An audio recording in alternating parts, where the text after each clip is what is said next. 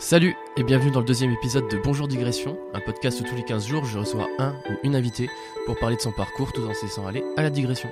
Aujourd'hui je reçois Benjamin Cléry, acteur et ancien candidat de Pékin Express, pour parler notamment de son tournage avec Luc Besson. Je peux dire ton nom en fait? Euh, bah, en vrai, moi je m'en fous. Ouais, vas-y, Ok. dis mon nom. vas-y, vas-y. Ton nom sera écrit sur euh, Fun normalement.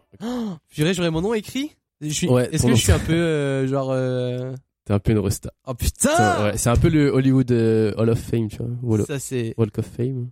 Ouais, c'est là, là où il y a des étoiles quoi. Ouais, c'est ça. Exactement. Euh, salut, Benjamin Cléry. Salut Euh, bienvenue dans Bonjour Digression. Eh ben merci à toi de m'avoir invité. Hein. Je suis Bah, content. C'est un plaisir. On va parler de, de toi en fait, tout simplement. Vous parlez de moi On va parler de toi, on va digresser sur plein de sujets. Ouais. C'est le principe de Bonjour Digression. Déjà, je suis très content de t'accueillir dans Bonjour Digression. Ah moi aussi je suis hyper. Voilà, Vraiment, je suis sincèrement content. C'est mon deuxième épisode. Donc, euh, t'es et mon premier invité masculin. Oh Eh ouais. purée Et, alors, je tiens à te le dire, pas le plus moche. Oh oh Ah, ah, là, là, ah, on non. flatte, ça y est, on flatte. Je m'en doutais que ça allait partir sur le physique, mais je Euh, sais que je, enfin, je suis carrément un beau gosse. Euh, on, peut- on me le dit souvent dans les rues, on m'arrête pour me dire, Oh, mais ouais, mais qu'est-ce que t'es beau Je dis, mais arrêtez, ah, arrêtez de dire que je suis beau tout le temps, c'est insupportable. Peut-être qu'il y en a qui t'ont reconnu rien qu'à la voix. Euh, c'est tellement possible en plus. c'est Par rapport possible. au rire ou quoi. Par rapport- mais cl- clairement, Benjamin, t'as participé euh, cet été, enfin cet été en, en février dernier, février-mars, Ouais. euh, à Pékin Express, la toute dernière saison. C'est ça. Euh, T'es également acteur, comédien, on dit comédien? Bah, acteur et comédien, c'est-à-dire que, en fait, Il y a acteur, différence entre acteur et comédien. acteur, c'est plus pour les films et comédien, c'est comédien de théâtre, quoi. Mais moi, j'ai eu une formation de comédien au cours Florent, euh, première année de comédien, donc de théâtre, et par- après, je me suis professionnalisé en tant qu'acteur pour le cinéma. Ok, donc on va parler du cours Florent, on va parler des films dans lesquels t'as joué, Ouais. et pas des petits films, t'as joué quand même dans Valérian de Luc Ouais. Besson. Complètement pas- fou, mais j'en reviens toujours pas. Bon après attention, hein, j'ai joué. euh, c'est pas du tout un rôle où on me reconnaît déjà, mais mais bon, c'est un petit truc. Excuse-moi, mais il me semble que t'as joué avec Rihanna, Putain ouais. J'y repense, c'est fou quoi. donc on, on va en parler Ah juste là là, après. c'est terrible. On va parler aussi de, maintenant tu travailles à RTL2, Ouais, dans la matinale d'RTL2, Le rêve. Mais on va commencer, t'es né le 28 octobre 1997 à Saint-Solve, Ouais, c'est ça. je prononce bien. Un, ouais, ouais, oui, c'est un solve, c'est un solve, c'est un salve, c'est un solve. J'en sais rien. Mais de- oui, de toute façon, moi je reconnais la ville, donc ça va. Et depuis l'enfance, t'as toujours voulu euh, être acteur, faire euh, jouer la comédie, faire des choses comme ça. Et ben pas du tout? Et ben sincèrement, en fait, moi j'ai, euh, je savais pas trop quoi faire. J'aimais bien faire rire les gens. J'ai toujours kiffé faire rire les gens. Ça, Ouais. c'était depuis que j'étais petit et tout. Je me, je faisais exprès de tomber devant mes parents pour essayer de faire rire, ce qui était vraiment pas drôle en fait. Quand j'y repense, c'était totalement ridicule. Genre, je tombais, je disais, eh, vous avez vu, je suis tombé, tu sais, genre comme dans les vidéos de vidéogag quoi. Eh, vous avez, bah, vous Ouais, avez but, rigolé face à ça. Ton but c'était de passer à la télé dans Vidéogag. T'imagines Ça, ça T'imagines, c'était magique. Mais euh, du coup, j'aimais bien faire rire les autres. Et euh, en fait, euh, c'est mon option théâtre qui est arrivée du coup euh, en seconde, Donc ouais, donc début au de lycée, ouais. début de lycée, ouais. Et là, je me suis dit, ouais, là, il faut que je fasse ça. En fait, je faisais tellement rire les, enfin, j'aimais faire, j'aimais faire rire, j'aimais recevoir les rires des autres. Et c'est ma prof du coup de théâtre euh, future quoi qui m'a dit mais viens viens viens faire du théâtre et je me suis éclaté ma première année elle était complètement folle Tu peux lui passer un big up si jamais. ah bah bien sûr Madame de Beaumont big up à vous Madame de Beaumont allez c'est cadeau c'est et c'était euh, c'est grâce à elle en vrai que j'ai commencé à à kiffer euh, à kiffer vraiment euh, faire le con quoi. Mais, à ce moment-là, tu te disais que t'allais peut-être potentiellement en faire euh, ton avenir Pas ou tu te disais juste c'est pour le kiff? Ah pas du tout, moi j'y croyais pas. Moi c'était vraiment c'est vrai que déjà en seconde on me dit ouais bon bah alors qu'est-ce que tu fais après le bac? Je dis eh mon con, tu vas te calmer direct. On est qu'en seconde, je sais pas du tout ce que je vais faire après, tu vois. Déjà choisir entre S, ES et L, j'étais pas prêt. Ouais. Et en fait, du coup, c'est mon père qui m'a fait la surprise dans mon année de seconde à la première euh, de me faire, euh, de me prendre un stage d'été au cours Florent parce qu'il voyait que je kiffais le, le théâtre et il m'a dit, bah écoute, franchement, vas-y et va voir ce que ça donne des vrais vrais cours de théâtre quoi. Et là j'ai dit à papa, mais purée papa, c'est super, je m'y attendais vraiment pas et tout. Et là c'était une semaine complète de théâtre, c'était c'était le rêve quoi. Vraiment, je, je kiffais le théâtre, c'était super. Donc il faut, il faut rappeler que Saint-Solve c'est dans le nord, C'est ça bien sûr. c'est ouais. à côté de- d'une grande ville. Hop, le nom en gros Valenciennes quoi. À côté de- Euh, voilà, à côté- Voilà. Valenciennes, c'est ok, c'est dans le nord, très bien. Ah bah oui, bah oui, enfin quand même. J'adore la géo. Euh, donc euh, à côté de Valenciennes, Ouais. le cours Florent c'est à Paris. Le cours Florence, c'est à Paris, ouais. donc il Et t'offre là- une semaine de cours Florent à Paris. Exact. Et donc là, je monte à Paris euh, une semaine. Tu descends du coup vu que tu viens du Ah, je descends exactement. On dit, on dit, je monte ou on descend. Enfin, je fais ce que je peux. En tout cas, je, je n'ai pas marché, j'ai pris le train. Parce que forcément, euh, marcher, c'est, C'est un peu long, trop quoi. loin. Et puis, physiquement, pas, pas mon truc, quoi. Ouais. Du coup, je suis euh, descendu sur Paris avec euh, ma mère et ma sœur qui, elles, du coup, ont passé une semaine de vacances à Paris et on Ouais. avait pris une chambre à trois, quoi. Et euh, j'ai passé une semaine de folie. Euh, j'ai adoré avec euh, ma tutrice de stage parce que c'était un stage qui, qui s'appelait Pétronique de Saint-Rapt, qui était qui est une femme totalement adorable. Ça, c'est le nom de ta maître de stage? De ma maître de stage à, qui était euh, Pétronique Pétronille. Pétronille. de, de euh, Saint-Rapt. R-A-P-T. Euh... Eh, R-A-P-T, on n'est pas trop loin de la C'est presque le métro. C'est- presque le métro, les transports parisiens, c'est ouf. Bah, Tu vois, mais je suis sûr qu'il y a un lien là-dessous. Bah, je pense. Tu Et en fait, euh, quand je fais ma ma semaine, je pensais vraiment que c'était une semaine d'initiation, quoi. Voilà, tu fais tu fais ta semaine, t'en parles plus. Ouais, alors du coup, du coup, c'est, enfin, tu fais quoi pendant une semaine de stage Alors, une semaine euh, de stage, en fait, du coup, tu t'es là de 8h à 18h Ok. et euh, tu bosses à fond. On te donne des textes, tu dois les apprendre pour le lendemain. Tu dois faire ta Ok. Dans différents styles. Exactement, il y avait de tout. Euh, Alors c'est vrai que déjà là-bas, alors déjà il y avait la petite pression du truc parce que t'arrives là-bas, t'es avec ton, t'es euh, comment dire, t'arrives là-bas, tu devais avoir préparé un texte, tu vois. Et euh, mon texte, je l'avais préparé, c'était un genre de, c'était un sketch de, c'était un sketch d'Albert Dupontel que j'avais préparé là-bas et j'étais tellement heureux quand je les ai vus rire. Est-ce que tu te souviens du sketch? Oh non, je m'en souviens plus du sketch. Mais euh, je me souviens que les gens avaient adoré et qu'ils s'étaient marrés. Je me suis dit ah si j'arrive à faire rire des gens que je connais pas, c'est encore mieux. Ok. Du coup, euh, on continue le truc de stage, etc. Donc la, la semaine et tout. Et puis là, je vois qu'ils commencent à me poser plein de questions et qu'ils me disent ouais bah faut remplir ce papier-là et tout, ouais en vue de en vue de ça et tout. Je dis, bah, enfin qu'est-ce qui se passe? C'est une semaine de stage ou quoi? En fait non, c'était une semaine pour tout simplement pouvoir rentrer au cours Florent. Sauf que mon père ne me l'avait pas dit. Et là, Mais lui, il le savait. je crois, je crois sincèrement qu'il ne savait pas. qu'il avait pris le truc comme un bon, bah, c'est une Il semaine, ça passe, tu vois. Ok, il s'est dit ça passe. Et il s'est dit, euh, ouais, en fait, non, c'était une semaine, c'était genre le concours d'entrée pour entrer au cours Florent. Et là, je me suis dit, waouh, j'ai une chance, il faut que je donne tout pour entrer au cours Florent. Ok, là, Alors- tu t'es dit, bon, ok, je fais ça. Grave, mais j'ai pas cherché à comprendre, j'ai tout donné pour le faire. Et, Et alors là, Donc, attends, cette année-là, t'étais en. j'étais, alors c'était euh, dans, dans les vacances entre la seconde et la première. D'accord. Donc c'était à la fin de la première que je devais choisir normalement ce que je devais faire, etc. Sauf que j'avais zéro, zéro idée là. Mais vraiment. donc, si, si t'étais accepté, on te saura après si t'es accepté. Attention, un peu de suspense. T'as vu, je fais des Eh, teasings et tu, tout. tu es pas mal. tu es pas mal. Euh, ça veut dire que tu sais que tu rentres dans deux ans, en gros. Tu termines ton, ton lycée, Si, t'as ton bac, euh, et si t'as ton bac, tu rentres au cours Florent, du coup. C'est exactement ça. Ok. Et euh... Donc ton et- père, ton père t'offre ça, et il sait, enfin t'offre ça entre guillemets. Exact, Il, mon il père te dit va là-bas. Il sait pas que c'est pour que après Pas du tout, lui ça. vraiment il voulait que je vois ce que c'est une vraie école de théâtre. Et alors, anecdote sur ce stage au cours Florent, c'est Ouais. que je l'ai fait avec Clément Rémiens. Clément Rémiens de euh, Demain nous de appartient. Demain nous appartient. Et Ouais. euh, qui était ultra sympa. Lui, il vient de Maubeuge. Moi, je viens de Saint-Amand-les-Eaux exactement. Alors, on s'était dit, ah, mais déjà, on a un point commun et tout. Mais alors, lui, quand je vois sa carrière maintenant, c'est hallucinant. Lui, Ouais. franchement, je le félicite. Il a Bah, tout donné. Il a, il a, donc il a, il a commencé à Demain nous appartient. Il a commencé à Demain nous appartient. Après, il a fait Danse avec les stars où il s'est fait un peu connaître du grand public. Grave, c'est ça. Il a, il a remporté Danse avec les stars C'est possible. C'est possible. face à. Iris Mittenard en finale. Ah, mais oui, bien sûr, mais bien sûr. Ouais, Ouais, ouais. ouais, c'est vrai. Je suis un grand fan de Danse avec les stars. Ah, J'adore danser avec les stars. ça. il a remporté donc Danse avec les stars. Ouais. Et euh, maintenant, bah, il continue. euh. Maintenant, il continue euh, à fond là-dedans. Il fait plein de, de bons rôles pour TF1 dans des, dans, des télé- dans des téléfilms et tout. Mais c'est surtout que lui, il était déjà très très bon parce que du coup, pour finir l'histoire de, de- du stage au cours Florent, j'ai été accepté. Mais j'étais tellement heureux quand j'ai Ouais. reçu la lettre. En plus, j'étais en stress parce qu'on était parti en vacances avec mes parents et euh, celle qui était venue garder le chien chez nous, elle avait dit ah bah il y a une lettre des cours Florent. Je dis ah mais alors mais lui, lui dis pas de l'ouvrir parce que là je stresse et tout. Et je rentre, j'ouvre la, la j'ouvre la lettre et là sur la vie de moi, sur ma vie, j'ai chialé tellement cette lettre était euh, gentille et bienveillante. Genre oh, j'étais sur le cul. Ouais, C'était complètement dingue. Il te faisait un récap un peu, il te disait ce qu'ils avaient pensé Il de disait toi. mes points forts et mes points faibles. Mes Ok, points c'était faibles. pas juste vous êtes accepté. euh, bah, C'est- ah non non non, là Ok. Pétronique de Saint-Rapt, c'est elle qui a fait un rapport de stage et qui m'a Ok. dit écoute euh, super euh, C'est le- la tutrice qui fait le rapport. qu'est-ce que j'ai dit T'as dit, elle a fait, le- elle a fait un rapport de stage. Ah merde, c'est- c'est- ah non mais j'ai enfin je voulais dire elle a fait la lettre quoi. Ouais. c'est vrai qu'un rapport de stage, c'est pas la tutrice qui doit faire ça normalement.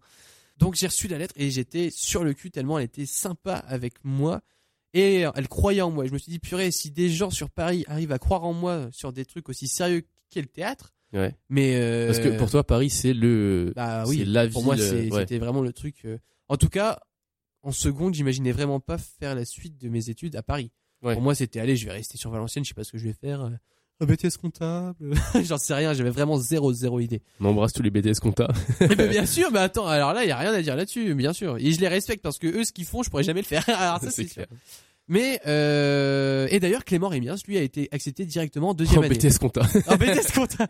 Directement deuxième année. directement deuxième année. Et alors là, quand j'ai su ça, j'ai dit mais purée, mais gros. En même temps, il y avait, il était vraiment sincèrement très talentueux. Ok. On le voyait euh, qu'il y avait un truc en plus pendant notre euh, pendant notre semaine où on était tous ensemble. Il y avait vraiment Ouais. un truc en plus. Et lui, il a été accepté directement en deuxième année. Du coup, bravo Clément. Ouais, Franchement, euh, t'as tout défoncé. Et vraiment, je suis fier de toi. Je suis fier de toi, Clément. Du coup, au cours Florent, en fait, t'as plusieurs euh, options entre guillemets. C'est ça. Donc, T'as donc t'as théâtre, euh, cinéma, t'as d'autres choses. c'est ça. Donc en fait, moi, dès la fin de mon bac US, quand, que j'ai eu en 2015, je suis directement arrivé sur Paris. Du coup, j'avais 17 ans. le tout genou sur Paris. Et euh, au cours Florent, donc t'as ta première année qui est obligatoire, c'est le, c'est du théâtre. Première année qui Donc sort- forcément théâtre, tout le monde. c'est ça. T'as pas le choix, c'est du Parce que c'est la base que tu fasses du ciné ou du théâtre, t'es obligé de passer par là. Ah oui, oui, c'est tout. Là, c'est euh, en gros, c'est genre, euh, bah, c'est exactement le même principe que première où c'est général. Après seconde terminale, c'est spécialisé. Bah là, c'est exactement pareil au cours Florent. T'as trois ans. Ta première année, elle est générale, et après, tu peux te spécialiser dans dans le cinéma, dans le théâtre, si tu veux suivre le théâtre, ou comédie musicale. C'est ta seconde qui est générale, la première et la terminale qui sont. Qu'est-ce que j'ai dit? J'ai T'as dit la première qui est. Oh là là, ça, j'étais tellement fier du truc. J'avais Ouais. trouvé la Bah, comparaison. c'était pas mal, mais c'était Ah bien. là là là C'était là. bien. Ok, non, mais je comprends le truc. Mais bon, voilà. Ok. Et euh, du coup, la première année au cours Florent et général, c'est du, c'est du théâtre. Et j'avais pris l'option cœur Florent. Alors, que- Florent. les chœurs Florent, les chœurs qui vont chanter, qui chantent en église, je te jure.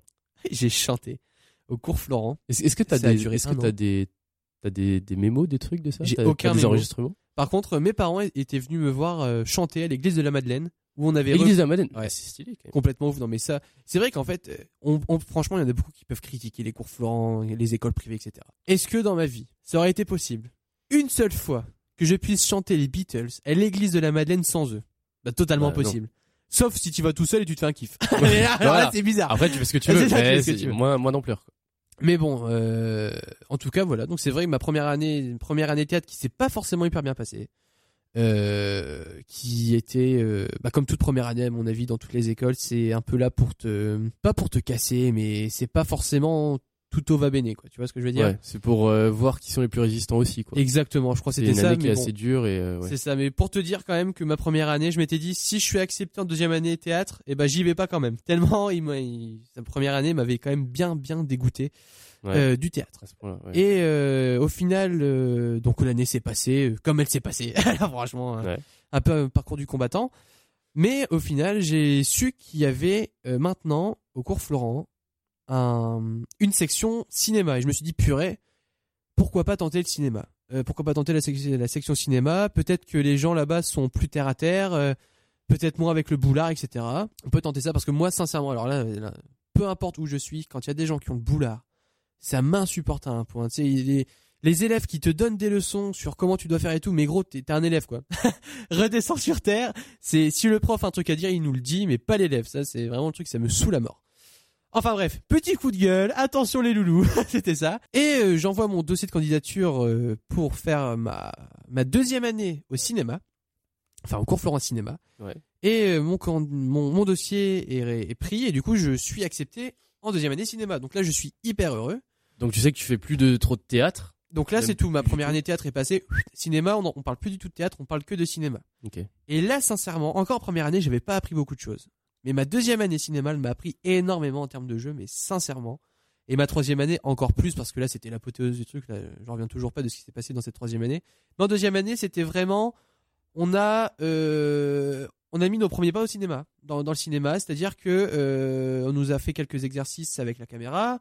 Euh, on avait créé des petits duos, on apprenait des scénettes, on faisait de l'impro, on essayait de se, de se libérer, etc. Donc franchement, c'était super bien. Mais la troisième année, avec euh, euh, Bruno Roland, qui était notre prof et aussi notre réalisateur, le projet de la troisième année cinéma, c'est qu'en fait, en tout cas quand on y était, parce que maintenant c'est plus le cas, et c'était nous la dernière fois qu'ils le faisaient, c'est qu'ils font un long métrage qui nous prend l'année où en fait on doit l'écrire avec des scénaristes qui sortent du CLCF, qui est une école de, de scénaristes, etc. Ouais.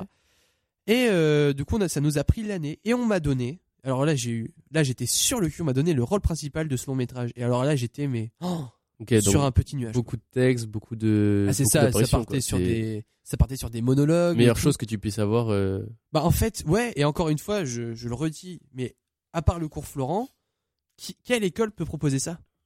Tu vois ce que je veux dire? Ouais. ouais. Quelle école pouvait proposer le fait de, bah écoutez les gars, vous faites un long métrage, vous, vous devez choisir les lieux où on le fait, vous inventez l'histoire.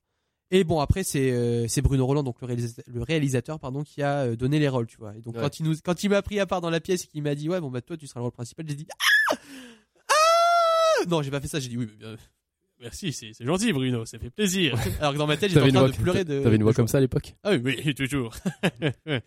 c'est faux. C'est totalement faux. Et j'ai jamais mué de toute ma vie. C'est ça qui est terrible aussi. Mais bon, écoute, voilà quoi. Ma, troisième année au cours Florent s'est hyper bien passée grâce à ça. Grâce aussi à la confiance que j'ai réussi à avoir euh, de par euh, Bruno Roland. Le film devrait sortir quand? Le film ne sortira pas au cinéma, bien sûr.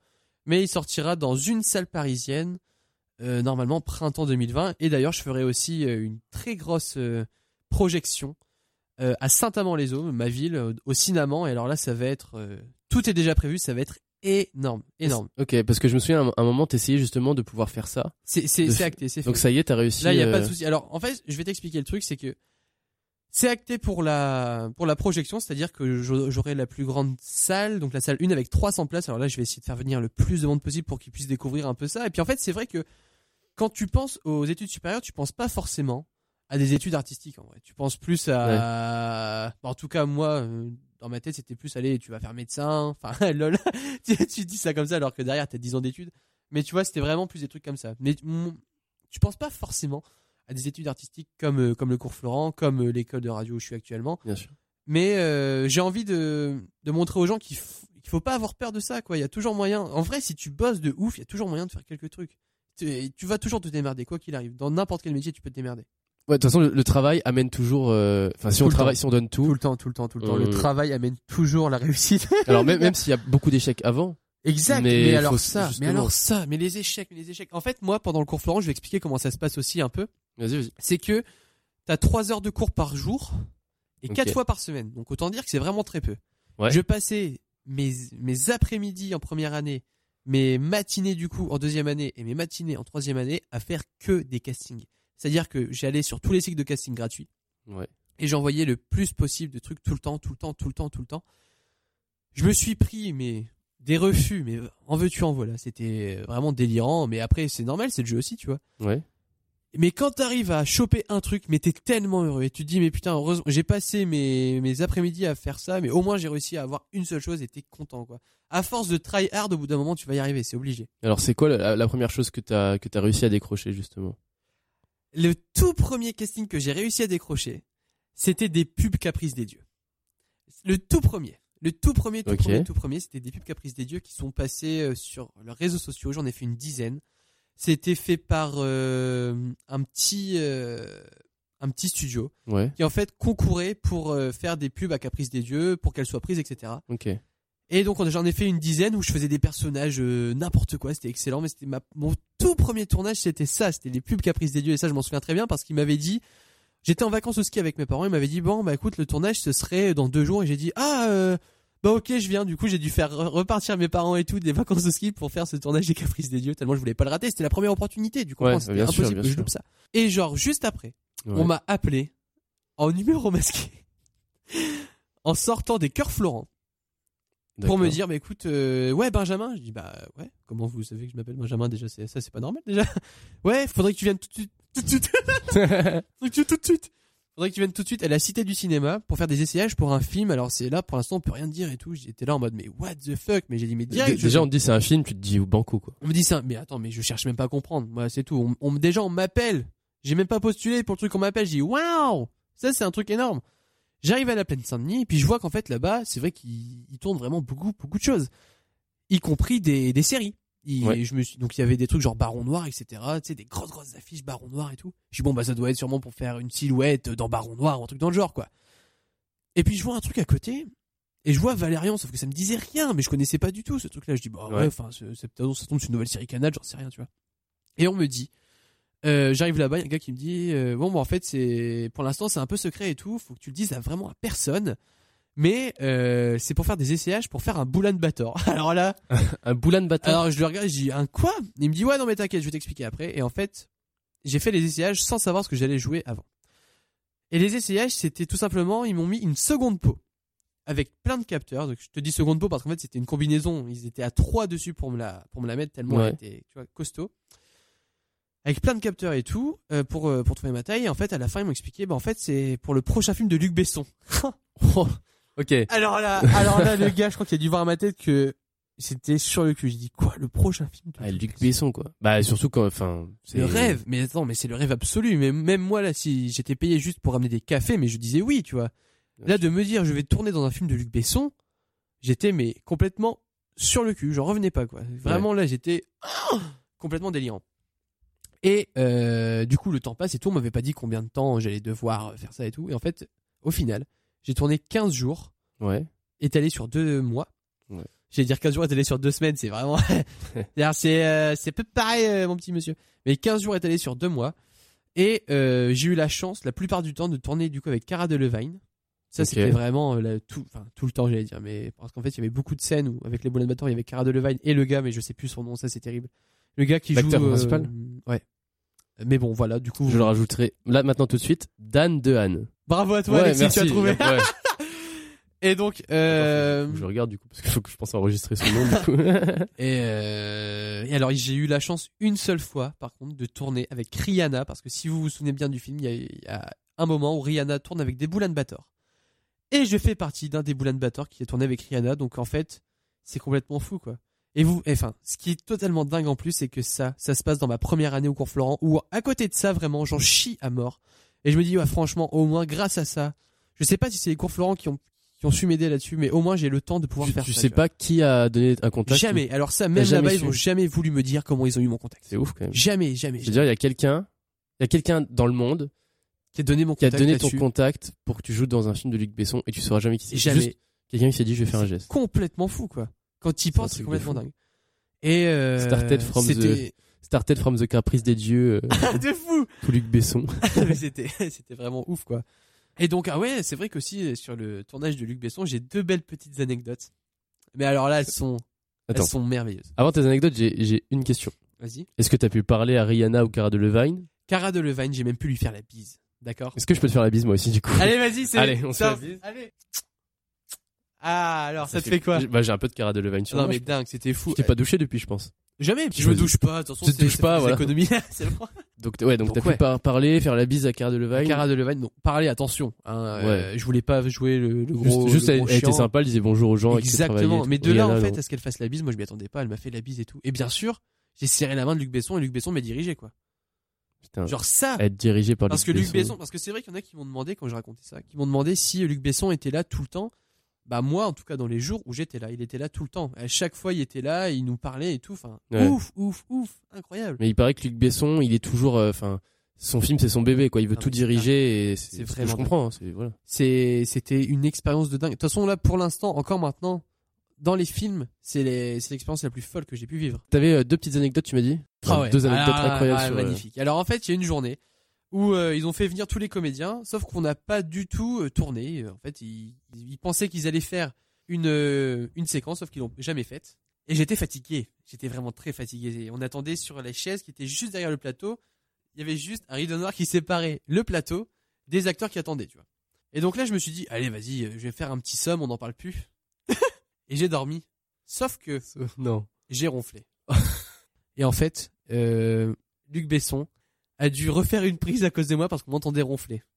Alors ça, ça franchement, c'est j'étais tellement mal, je me suis dit ah mais faut pas le voir, j'espère qu'il le verra pas, j'espère qu'il le verra pas. Et alors la deuxième, elle est encore plus folle. C'est encore un truc avec des avec une scène qu'ils ont dû couper, je te préviens tout de suite. Ok. Mais en fait, euh, dans le déguisement, enfin dans le déguisement du coup, dans la seconde peau que j'avais, ils Ouais. avaient rajouté, pour que j'ai vraiment l'allure d'un Boulan Bator qui est en fait un alien, hein, ils m'avaient rajouté des poids aux pieds et en plus des compensés mais super longs, méga méga longs, tu vois, donc pour qu'on marche vraiment comme comme des bêtes quoi, tu vois. Et euh, je me suis levé pour aller chercher un verre d'eau. Et tu vois, enfin, tu vois commencer les plateaux de, de tournage, quoi. Il y a plein de fils partout, plein. Et ben, j'ai marché sur un fil avec mon compensé. Et mon compensé a totalement est tombé. Enfin, du coup, je suis tombé avec mon compensé. Sauf que j'ai voulu me rattraper à la table où il y avait les boissons. Et du coup, ça a fait un bruit, mais de ouf. Je me suis fait exploser la cheville. Et j'entends Luc Besson qui dit quoi Mais c'est quoi ce bordel? Et là, je me suis mis par terre en mode on me verra pas si je suis par terre. on ne me verra pas, on ne me verra pas. Et au final, il est pas venu. Enfin, tu vois, tranquille quoi. Mais mais quand même, j'ai dû, j'ai j'ai fait refaire deux prises euh, À Luc Besson. À Luc Besson. Sachant que une prise au cinéma, ça, ça coûte Ah non, mais très c'est très dingue. cher. C'est dingue. Mais en tout cas, j'étais vraiment le le chien noir du truc. Au final, T'étais un peu le boulet, on peut le dire. Ah mais clair, mais Le- totalement. Le, boulet de Genre le gars, quoi. le gars qui ronfle, on doit refaire la prise à cause de ça, et après le gars il se tolle, il se pète la gueule, il renverse tout, du coup on doit refaire une prise. Ah non mais c'était énorme. Euh, après bien sûr sur le coup je rigolais pas, mais maintenant tu parles que j'en rigole. hein. Ah oui, non, mais bien sûr. Sur le coup, t'es gêné, tu te dis Mais de fou, je me dis, mais gâcher des scènes à. Luc Besson. c'est fou. Mais quand, quand tu le dis en fait c'est encore plus. Tu te rends compte que Je me ça se trouve, les scènes que t'as gâchées auraient pu permettre d'avoir des Oscars?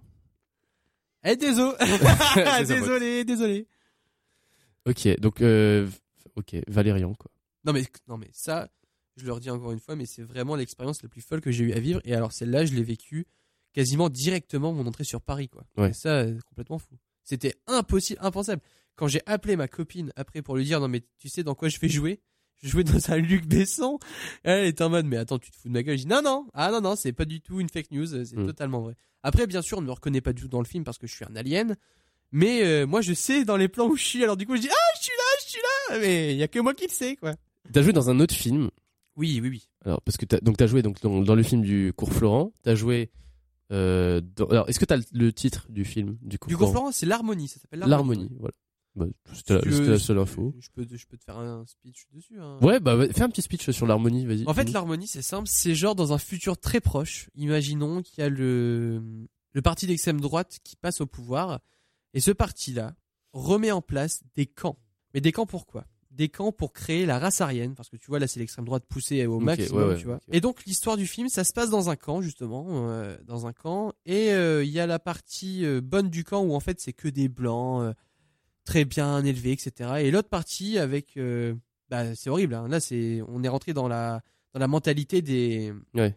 Des, bah, des racistes, hein, ni plus ni moins. Et de l'autre côté, il y a les arabes, euh, il y a les, il y a les homosexuels, etc. Enfin, tu vois, c'est très Ok. catégorisé. Cette partie-là, elle doit euh, tout faire euh, pour les blancs qui sont là, les blancs qui sont là juste pour euh, amener la race aryenne. Donc le but, c'est d'avoir l'enfant, ça y est, l'enfant de la première race aryenne, tu vois. Truc. Et il y a moi. Je suis le guide et c'est moi qui dois gérer tout ça. Et bien sûr, on se doute que forcément, si on fait une histoire là-dessus, c'est que tout se passe pas comme prévu. Ok. Mais donc, c'est c'est c'est un, c'est quel, quel genre de film? C'est pas une comédie? C'est pas du tout une comédie. D'accord. C'est plus C'est, euh, un euh, drame. euh, On peut dire que c'est un drame un peu quand C'est même. un drame, hein. ouais. C'est, euh, c'est, je sais pas ce que c'est. Comme... je sais pas ce que c'est C'est- comme film. En tout cas, enfin, il y, a- il y a des scènes où tu vas te marrer, mais tu vas pas te marrer parce que c'est drôle. Tu vas te marrer de la situation, quoi. Tu vas te marrer du gars parce que ah putain, tu dis qu'est-ce qu'il est con, tu vois. Qu'est-ce qu'il est con, des trucs comme ça. Mais jamais tu vas rigoler en mode ah Michel il est tombé, tu te marres. Non, tu dis ah non, c'est pas si drôle ça en fait. Donc t'as fait le, le film du cours Florent, donc euh, l'harmonie. L'harmonie, exact. T'as fait Valérian de Luc Besson. Déjà, on est au summum de ce que pon- ce qu'on peut espérer en tant qu'acteur débutant. Ah mais de fou, moi je m'attendais jamais à ça. Et t'as joué dans un autre film. Alors tu me diras si c'est le, le seul autre dans lequel t'as joué. Euh, Mais- oui, oui, oui, oui. T'as as joué dans le film Coexister de Exact. Fabrice Eboué, Exact, ouais, avec donc, Fabrice. euh, qui raconte l'histoire de euh, d'un mec qui bosse dans une maison de disques et qui a en gros, je crois, c'est six mois pour remplir l'Olympia Mhm. euh, avec un un, art- un nouvel un nouveau groupe, un nouvel artiste. Ouais. Et du coup, il décide de réunir un peu à l'image de, des trois prêtres qu'il y avait à un moment, Exact, c'est ça. de réunir un prêtre, un Rabbin. rabbin et un imam Exact. ouais. pour chanter ensemble euh, la, la différence Le et la- fameux coexister, et, et le voilà le fait de coexister donc un film de Fabrice Eboué avec euh, des gros acteurs t'as euh, Ramzi. Bedia.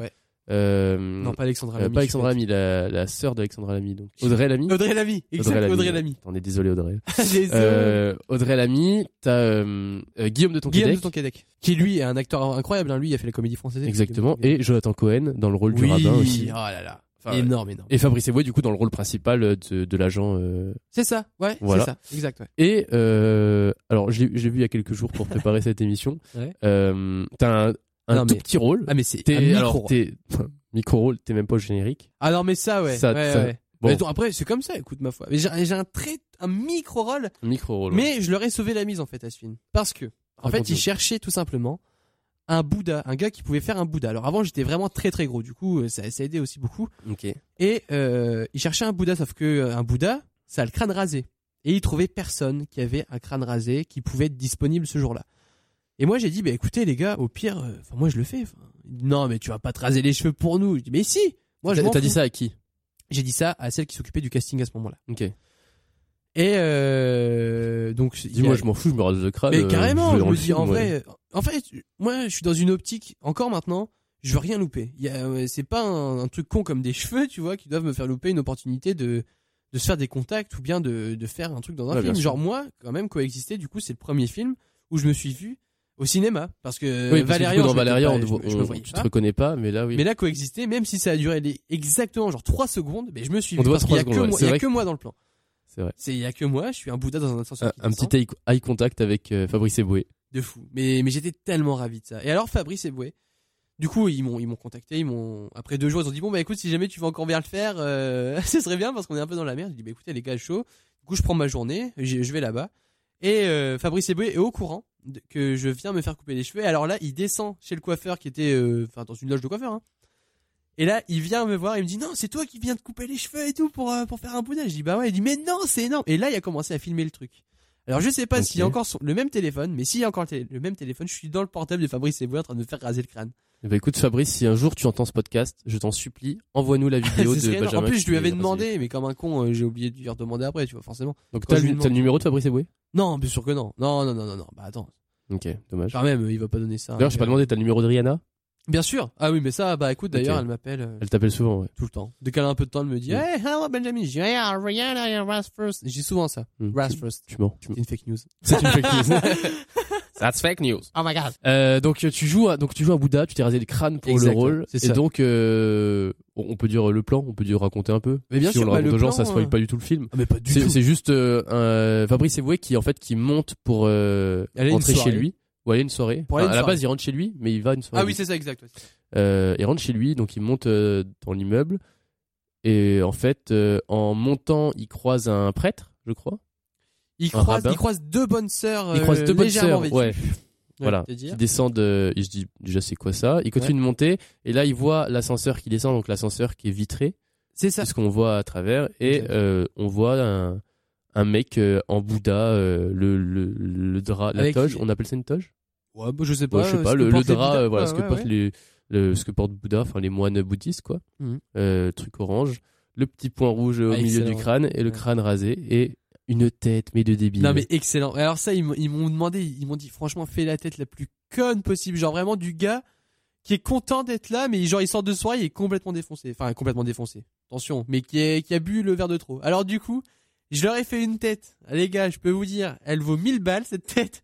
C'est vraiment genre le gars, c'est c'est ni plus ni moins que ça, c'est c'est magnifique. Mais tu vois, genre ça a duré 3 secondes, et bah à tourner, ça a duré ni plus ni moins que 4 heures.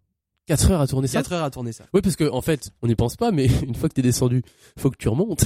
Non mais en vrai, C'est pour faire la y a prise, eu- faut remonter. Il y a eu ça- plein de trucs, exactement. Et en fait, du coup, ta on journée a dû, euh, exact. Bah, j'ai passé en tout, du coup, enfin, deux heures dans l'ascenseur. Et après, ils, ont, ils avaient vérifié les trucs, etc., machin. Et ça tombe. Alors, j'ai acheté le DVD de Coexister juste pour voir si je suis dans euh, le DVD bonus, parce que le gars qui faisait euh, les bonus m'avait dit, ah, mais t'inquiète, le moment de la, des cheveux, je vais le mettre dans le DVD bonus. Alors, je vous dirai. S'il y est, en tout cas, j'ai acheté le DVD, rien que pour ça, je me suis dit, bah, si jamais je suis Et t'as pas regardé Bah non, pas encore. J'ai, écoute, et j'ai un emploi du temps de ministre, hein, j'y peux rien, les gars, désolé. Ok, bah écoute, tu nous diras ça. Grave, ouais, je te dirais. Vraiment. Et puis si tu, si on le voit, du coup. Je t'avoue euh, que je sens la déception, hein, j'y serais pas. hein. Ça, ça- ça serait trop bah, ça se peut que ça y soit. C'est assez drôle. C'est un moment. Bah, c'est vrai Après, quand bon, même. ils ont quand même Jonathan Cohen, donc ils ont peut-être des moments un peu plus, drôles Ouais, à, c'est ça, à tu mettre. vois, mais, voilà. euh, Donc on verra. On verra, on verra. C'est vrai. Et du coup, euh, donc tu fais coexister, tu fais Valérian, Ouais. euh, tu fais donc le film L'Harmonie, Ouais. et t'as eu une, une opportunité euh, pendant du coup ta, ta dernière année du cours Florent. Exact, c'est vrai. Vu, c'est bien lancé. Hein. Purée, T'as eu ouais. une opportunité. Euh, t'as passé les- le casting pour, alors euh, du coup, rien à voir avec le cinéma, mais Rien. Pékin Express. Alors Pour ça, la, pour la 11e saison. c'est exactement ça. Donc 11e saison En de Pékin Express, tu, tu passes Ex- le casting. Donc pendant ta dernière année, bah tu veux raconter un peu comment s'est passé le casting ou Ah bah ouais, ouais. bah en vas-y, fait, euh, déjà, en fait, euh, j'étais du coup, bah, en- comme tu dis, en dernière année de cours Florent. Ouais. Et je vois, un, euh, puisque j'étais à fond sur les sites de casting, je vois, ouais, Pékin Express revient euh, pour la 11e saison. Ça faisait genre 4 ans qu'ils avaient arrêté. Revient pour leur, leur nouvelle saison, etc. Euh, Inscrivez-vous et tout. Et là, j'étais en ce moment-là à Saint-Amand-les-Eaux. Et je dis à mon, et je sors de la, je sors de la douche euh, avec mon truc, là, je regarde les trucs. Et je dis à mon père, euh, je dis, eh, pas, il y a Pékin Express qui reprend, ça te dirait pas de tenter le truc? Et là, mon père me regarde, il dit, bon, ouais. J'ai dit, bah, écoute, allez, vas-y, on envoie une connerie, euh, de toute façon, franchement, au début, c'était plus pour rire qu'autre chose, on va pas Donc se au, mentir. au début, tu dois envoyer une- un casting vidéo, une petite vidéo Alors, de présentation. Nous, quelque alors, chose comme je ça sais que cette année et l'année dernière, il, f- il m'a- il fallait directement envoyer la vidéo. Là, Ils faisaient d'abord un recrutement par mail où on présentait notre binôme. Après, si le mail leur convenait, on envoyait une vidéo. Et euh, si la vidéo leur convenait, après, ils nous donnaient un rendez-vous euh, pour, le, pour la première phase de casting pour Pékin Express. ouais. Ok. Donc là, donc là, vous avez envoyé un mail. C'est ça. Bah, on a envoyé un mail, on a été sélectionné. Euh, ils disent ah, bah, votre binôme nous plaît bien. Est-ce que vous pouvez euh, nous euh, nous envoyer une vidéo? Donc là, on fait une vidéo de présentation. Et la vidéo de présentation, c'était du n'importe quoi. Parce qu'avec mon père, on s'est dit, vas-y, on l'a fait à la one again, on fait n'importe quoi. On a fait vraiment. En fait, on fait n'importe quoi, mais on montre vraiment ce qu'on est au final parce que. Euh, genre euh, ouais pas vas-y euh, pendant la vidéo ouais pas vas-y viens c'est vidéo de Pékin et là mon père qui vient il dit ouais c'est la vidéo de Pékin ah mais les gars ah les gars on est chaud allez on est chaud on va relever le niveau de l'émission vous allez voir à côté des sportifs c'est rien du tout nous on est au, au top du top et tout enfin tu vois de l'ironie du Ouais. second degré comme on, a, comme on est tout le temps tout le temps et à la fin ça se finit comment? La vidéo se finit où c'est ma mère qui nous appelle pour aller manger tu vois et c'était pas du tout prévu et là on dit ouais vas-y on arrive et on coupe la vidéo cette vidéo leur a plu Ok. donc franchement, euh, gros point positif déjà. Après, même si nous, franchement, on n'imaginait pas du tout être sélectionné pour euh, rien que la première Pour fois. vous, du c'était fun, quoi. C'était ouais, Exactement, c'était plus pour passer rappelé, notre temps parce que quand on voit les euh, comment dire les, les personnes habituelles qui sont là-dedans, c'était pas du tout nous, pas du tout du tout. Et euh, au final, ils nous disent bon bah écoutez, venez les gars au casting qui se déroule à Paris. Et alors là, je dis à mon père, je dis ouais, enfin là, tu sais quand même, je suis au cours Florent. On vient de me dire que j'ai le premier rôle d'un long métrage. Qu'est-ce qu'on fait? Euh, Imagine, on est pris, euh, ça peut foutre la merde quand même. On sait jamais quoi. Donc bon, voilà. Ça, ça se passe comme ça. On, on fait le premier casting avec, du coup, le premier casting qui se passe, on est dans une salle, Tout seul, avec une femme qui a une caméra, et euh, elle nous demande, ouais, pourquoi vous voulez faire Pékin et tout. Donc on répond, on dit, bah nous, euh, toujours dans l'ironie tout le temps. En fait, on n'a jamais répondu sérieusement à ces questions. Jamais, jamais, jamais. Pour montrer qu'on est vraiment comme ça, quoi. Et euh, on sort de là, et la meuf pleurait de rire. hein, derrière la caméra, elle était morte de rire. Et je dis à mon père, je dis bah tu sais franchement ça s'est vraiment très très bien passé quand même. Là je le sens, je le sens quand même bien. Là mon père il dit ouais ça, ça sent très très bien. Et alors là dans ma tête je me dis mais alors qu'est-ce qui va se passer? Parce que si Ton, ton père est médecin, je rappelle. Mon père est Enfin, du médecin, coup, on l'a pas dit, mais ton père est médecin. oui oui mon père est médecin. si- si- toi, toi, t'avais ton le, le film à tourner, Exactement. court, etc.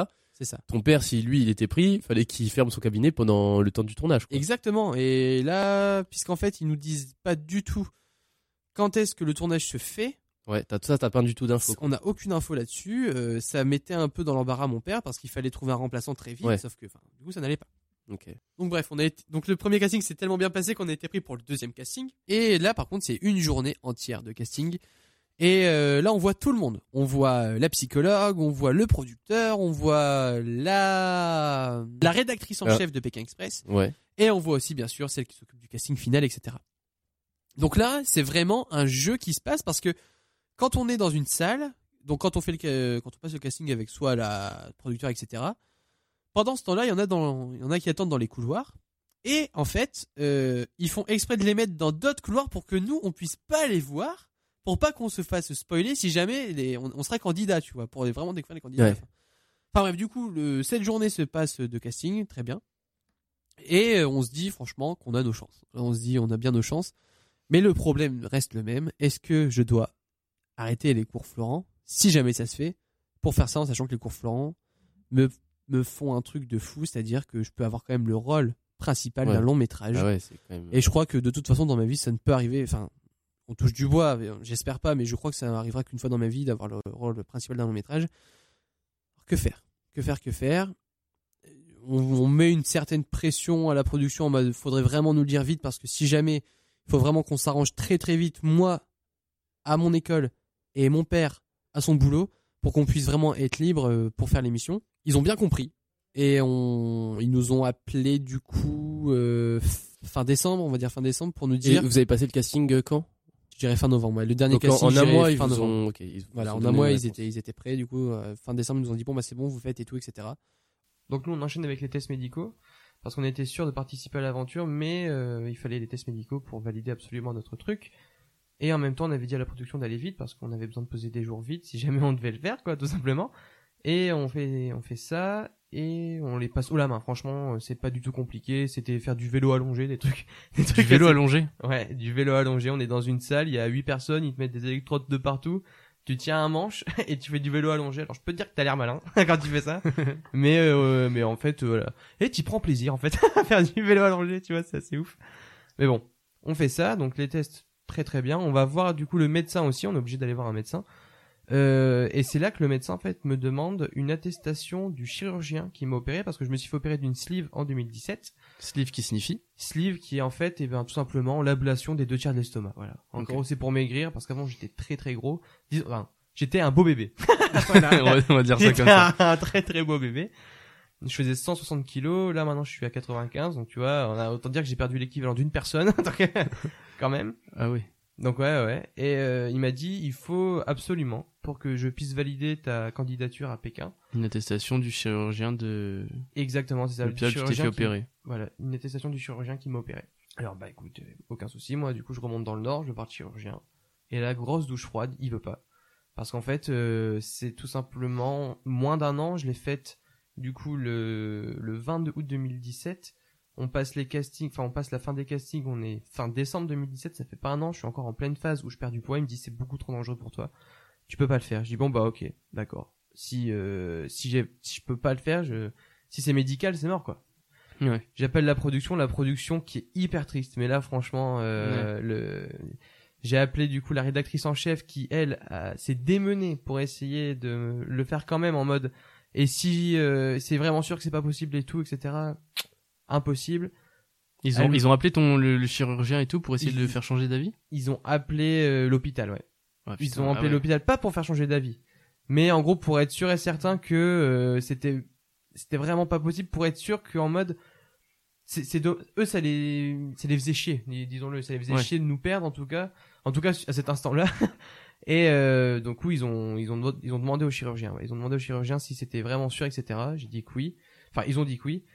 Euh, et après, du coup, le le producteur nous a appelé aussi. Mhm. Et là, il était vraiment très déçu en mode euh, purée. euh, ça aurait été tellement bien et tout machin. Mais c'est tout. Là, c'est tout. Un avis médical, c'est mort. Et puis même eux, hein, ils ont ils ont ils ont rappelé une fois pour être sûr. Mais ils ont pas ils ont Ouais. pas cherché à, à y aller beaucoup trop parce que si c'est médical, c'est médical, c'est mort. Mais de toute façon, maintenant, ils font super, ils font, ils font super gaffe parce qu'il y avait eu des problèmes avec Colanta, euh, Colanta où il y a, il y a un mec qui était décédé d'un problème cardiaque, Exactement. euh, alors qu'ils avaient quand même fait des tests médicaux, etc. Donc c'est vrai que, enfin, ils prennent aucun ouais, risque. ouais, il y a aucun risque qui est pris et sinon après c'est leurs assurances qui vont prendre, c'est l'émission qu'empathie. Euh... Mais puis faut pas oublier que c'est qu'un jeu télé. Enfin, tu vas pas non plus risquer ta vie pour Non un mais jeu bien télé. sûr. Voilà. Il y en a qui seraient prêts à le faire, mais Bien euh, sûr, mais ils ont ils ont raison de mettre des stops là-dessus. Même aux Parce que moi, hein. sincèrement, je me rendais pas compte. Enfin, pour moi, même si j'étais en grosse phase où je mon poids baissait vraiment très vite, je me disais ouais, mais bon après tout, c'est quoi? T'es plus dans la voiture qu'autre chose? Et au final, euh, non. Enfin, Au final, non. Au final, tu dois courir et tout, c'est pas pareil, tu vois. Ouais. Mais bon, voilà. Du coup, ça s'est arrêté là. Ça s'est arrêté. On a eu euh, du coup le chirurgien qui m'a dit non en mi-janvier. Voilà. Euh, donc on les a implantés un peu à la dernière- minute, hein, c'est vrai. mi-janvier? Mi-janvier pour un pour un départ. tournage. euh, Un départ normalement euh, mi-février, quoi. Donc un mois avant. Ok.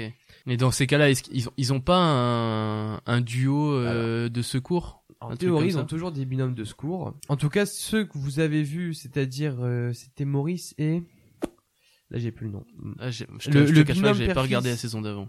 Le binôme père-fils de la saison 11 Ouais. n'était pas du tout celui prévu en tout cas puisque c'était nous. Donc euh, c'était pas euh, ils ont été pris euh, après, c'est sûr et certain parce qu'ils allaient pas mettre deux binômes père-fils comme ça dans la même saison, c'est impossible. Mais ils, ils- ouais, ils ont toujours un binôme de secours parce que je me souviens, il y a une saison, il y en a une, euh, je crois que c'est au bout de même pas 24 heures, elle a reçu un appel pour, euh, elle a, enfin, elle a pris une mauvaise nouvelle familiale, elle a dit qu'elle partait. Et. C'était cette saison là. C'est cette saison-là saison où ils, ils sont partis, ils ont été remplacés tout de suite. euh, par d'ailleurs euh, euh, le binôme d'inconnus qui était super, euh, qui ont fait toute l'aventure, etc. Ouais. ça, ça je Et, et euh, ouais, donc ils ont des Ceux qui avaient les, il y en a un qui avait un les, nœuds- les nœuds papillons. en bois et tout. En ouais, bois, était, il là, était là, ouf, c'était stylé. super. Mais d'ailleurs, eux avec eux, je m'entends hyper bien maintenant. On s'est créé des contacts comme ça et ils sont adorables. Ça, ça, ça, c'est une de mes questions après, mais est-ce, est-ce qu'il y a vraiment une famille Pékin Express, genre vous connaissez entre tous les gens des saisons et tout? Ouais, ouais, ouais. Ouais, sincèrement, ouais. Ok. Donc, tu crées des liens très très facilement et tu parles de tout tout le temps. Mais comment euh, vous, enfin, vous vous êtes rencontrés comment avec les autres, les autres binômes des saisons d'avant? Vous avez une soirée et tout, un truc comme ça? Alors, il y avait pas de soirée, mais euh, il y a Facebook Ouais. et Facebook, euh, ça, Ça tout va très très vite. Fais des ça- amis. ça, ça, tout va très très vite avec Facebook. Alors du coup, c'est très simple. C'est euh, tu vois le gars, tu te dis bah il va me voir. Si s'il a fait Pékin, il va sûrement regarder le nouveau Pékin. Si je l'invite sur Facebook, Il y a de grandes chances. il va on va pouvoir parler quoi. Du coup, j'invite franchement tous les gars de la saison 11. J'ai j'ai envoyé une demande d'amis, tous m'ont répondu en mode euh, ah purée, alors t'as fait Pékin et tout parce que forcément moi j'étais rentré plus tôt que les autres. Mais les autres de la saison 11, Ça, ouais, faut, faut pas le dire ça. ah merde, Ah, c'est ah, c'est vrai, c'est vrai, c'est la fin. Mais bon, ah, bah, d'ailleurs c'est vrai, je vais arrêter là, je vais parler d'après du coup, parce que là c'est quand même c'est la fin. Ah oui. Là c'est la fin, c'est Ok, vrai que là pardon. on parle de tout. euh. Re- reprenons. Oui, là c'est fini. Tu fais pas Pékin Express. Là je fais pas Pékin Express les gars. No là la spoil. saison no 11 c'est fini. Ok. Bon. Ah, dommage. Ah là Oh là, quelle occasion perdue. Donc par contre, ça ça change pas. Je suis quand même pris pour le rôle principal des cours Florent. Alors ça, ça. Ah merci. Bravo. Arrêtez la foule en délire, stop. Arrêtez. Ah, ça c'est trop bien. Ça c'est énorme. Ça c'est sincèrement euh, dans- de mes trois ans de cours Florent, c'est la meilleure euh, année. C'est celle qui m'a le beaucoup, c'est celle qui m'a le beaucoup plus appris. Bonjour monsieur. C'est celle qui m'a le plus appris parce que euh, forcément euh, j'avais énormément de textes à apprendre. J'avais des monologues de fou. J'avais un personnage qui était complètement pas moi puisqu'en fait c'était euh, je jouais un un fou, un tortionnaire complètement sadique, euh, mais un fou gentil, enfin un fou gentil non, mais un fou qui rigole tout le temps. Un tortionnaire sadique mais gentil. Gentil ça, quand même. Enfin, donc. C'était complètement dingue et ça c'était l'expérience sincèrement. On a eu quand même euh, six semaines de tournage dans le sud, à Perpignan, dans un club vacances fermé, donc t'imagines l'ambiance du truc. C'était énorme. Presque glauque, non? Oui, bien sûr, c'est le but du, c'était le but du film. Mais bon, du coup, bah, les cours Florent se font. Je suis diplômé avec mention. Bim Les applaudissements en fait. Ah, pardon. vrai. oui, monsieur, oui. Voilà. Que Euh, quelle mention, pardon. Ah, c'est mention. La base, il n'y a pas de mention. ou C'est juste mention. C'est mention. T'es- une mention. Mais écoute, ma foi, c'est sympa quoi. T'as une mention, mais on pas de particulière. Bah ouais. Bah, Ok. Moi j'ai une mention. Quand Non. j'ai eu le diplôme, je me suis dit ah bah moi j'ai une mention. Sympa. Donc fin des cours Florent. Euh, et alors là arrive la diffusion de la saison 11 de Pékin Express euh, l'été. Et là je, me, je dis à mon Ouais. père bon on va quand même regarder ce qu'on a loupé parce qu'on a loupé. Ouais. On a loupé. Et là quand on voit déjà les pays on se dit purée ils ont fait un truc de ouf ils sont. C'était, où euh, la saison 11 Alors les pays je sais plus exactement mais ce qui m'a marqué moi c'est le Japon. Et moi je rêve de Ah oui, c'était Asie du coup. exact. C'était Ok. oui, c'était l'Asie. Ouais. Et Peut-être euh, Chine, Asie. Enfin, il Chine. n'y avait pas euh, la je- Chine pour il moi. y avait mais pas Chine? Corée du Sud, peut-être? Oh, non. Bah, je... L'Indonésie. Non, il y avait Indonésie, c'est possible, mais. Ouais, je sais plus. Mais en tout cas, il y avait le Japon. Le gars revient là-dessus. Il y avait le Japon. Et euh, c'était énorme. À regarder, on s'est dit, putain, on a, on a Ah quand même ouais. loupé pas mal de choses. En plus, c'était le retour de Pékin. Genre, ils avaient fait une pause de 4 ans avant. Ouais. On a loupé un truc. Mais bon. Et arrive la fin de, de, de la saison 11. Donc, coup, c'était quand? C'était euh, fin août, début septembre, dans ces eaux-là. Ouais, à peu près, ouais. En tout cas, nous, je reçois un appel et euh, donc c'était fin septembre, moi c'était pas totalement fini. Et euh, on me dit bon bah écoutez, euh, ouais, c'est pour la saison 12 de Pékin Express. euh, Est-ce que vous êtes prêt avec votre père à retourner euh, à faire l'aventure avec nous? Là, je dis bah écoutez, il faut que j'en parle à mon père. Tu sais le gars, Ok. on savait très bien la réponse. Nous on était chaud. Mais écoutez, moi faut que j'en parle à mon père parce qu'on sait jamais. euh, voilà. Je l'ai rappelé cinq minutes plus tard. Je dis bah écoutez les gars, nous on est chaud quoi. Nous euh, allez, allez là cette saison-là on y va. Surtout que ma, euh, qu'entre deux j'étais passé, enfin du coup ma, entre deux je suis au Studec donc une école de radio. Ouais. Et, Et euh, École de France, du coup. Exactement. Le directeur du studio École de France m'avait déjà donné des conseils quand j'étais au cours Florent. En me disant, c'est un programme que tu dois faire parce que c'est sympa, c'est pas de la télé-réalité non plus comme les anges ou bien les Marseillais. Donc ça peut t'amener une petite visibilité. Du coup, Parce que tu, tu l'avais vu bah, pour un entretien pour entrer à l'école l'année d'après. exactement, c'était ça. J'avais, j'avais eu cet entretien pendant mon année euh, du cours Florent, ne sachant pas quoi faire après les cours Florent parce que bon, certes t'as un diplôme, t'es comédien, mais qu'est-ce que tu fais après quoi? Ouais. Et moi, puisque je suis encore assez jeune, je m'étais dit bon bah pourquoi pas continuer les, les études dans un métier un peu artistique. Donc je suis allé, je, suis- je me suis tourné vers la radio tout simplement quoi. Ok. Monsieur Martin, le directeur du studio École de France, je le voyais mal euh, dire non à la saison 12 de Pékin Express alors qu'il m'avait dit de faire la saison 11, tu vois? Ouais. Et du coup, je l'ai appelé, je lui ai dit bah écoutez monsieur, euh, il y a Pékin Express qui me recontacte pour faire la saison 12. Est-ce que vous pensez que c'est possible que je loupe des cours? Du coup, nous on savait à peu près quand est-ce qu'on allait partir, hein, si c'était comme l'année dernière. Ouais, du tu coup, savais que ce serait à peu près en en février, mars. voilà, exactement. Et donc euh, je lui ai demandé et puis il m'a dit ok vas-y on essaiera de rattraper ça en cours du soir etc. Ok, ouais, t'avais une solution. Ouais voilà j'avais une Parce solution. que le, le tournage de Pékin Express, si tu vas jusqu'en finale, exact. c'est euh, un mois à peu près? C'est six semaines. Un mois et demi carrément. Ah ouais, ok. C'est euh, un mois et demi.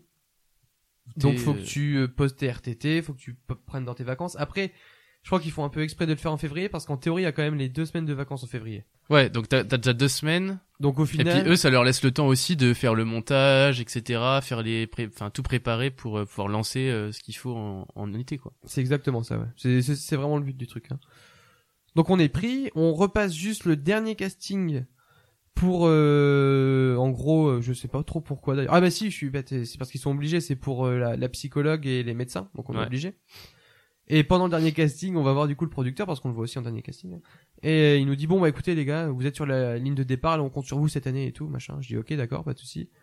J'ai directement quand, appelé le, Le chirurgien, chirurgien, qui m'a ouais. opéré. Il m'a dit non bah écoute, là ça fait un an et demi, c'est bon. Là t'as le feu vert, il y aura pas de souci normalement puisque c'est vrai en plus j'étais plus en phase de d'amaigrissement, puisque j'avais déjà bien maigri. Je maigrissais encore un peu. Mais ma foi, c'était pas la mort. euh, Enfin, je maigrissais comme passé de qui fait un petit- 160 à combien euh, je suis passé de 160 à j'étais avant Pékin Express à 105 kilos. Ouais. Et euh, donc euh, ça fait 55 kilos de perdu. Je baissais. ouais bah écoute. Merci, Eh, parce que moi je suis pas fort en maths, alors je préfère le dire aux autres parce qu'on sait jamais. Le temps passe et du coup on arrive en février. En février là, ça y est, ben on est prêt. Qu'on a préparé notre valise. Donc notre valise, on a on a pu la préparer en amont. Où ils nous ont donné une petite feuille où ils nous disent pas du tout où on va, mais juste les températures de là où on va avec euh, des vêtements à prendre, genre euh, t-shirt. euh, Ok, ou donc vous savez que vous avez, enfin, là en l'occurrence, cette, la saison 12, c'était, euh, j'allais j'allais dire Mexique, mais non. Guatemala, Costa Rica, Guatemala, Colombie. Costa, ok. Guatemala, Costa Rica, Colombie. Donc vous aviez pas besoin de prendre de moumoute. Exact. Donc c'est ça, c'est bon. genre ils avaient pas mis doudoune dedans. Non, mais c'est pas comme rendez-vous en terrain inconnu. Ils doivent préparer les deux valises, une valise euh, au cas il fait chaud, une valise au cas il fait froid. Ça, ça aurait été bon ça. Ouais, nous fassent ça. Ah mais ça aurait été excellent. Allez, pensez-y, euh, monsieur, monsieur le producteur euh, de Pékin. Pensez à ça, c'est drôle. mais bon, donc en tout cas voilà. Donc on a fait notre valise, on a fait notre valise avec euh, donc forcément bah, des t-shirts, des shorts, etc. Et on nous dit bah écoutez, euh, vous allez devoir être à l'hôtel à Paris le lundi. Ok. Le samedi, juste avant, euh, on vient faire votre portrait. Donc le portrait, c'est sur une journée. On a fait des plans euh, partout. On a fait des plans euh, à Valenciennes. On a fait des plans dans notre maison. On a fait des plans à côté de chez nous avec euh, la 4 chevaux de mon père.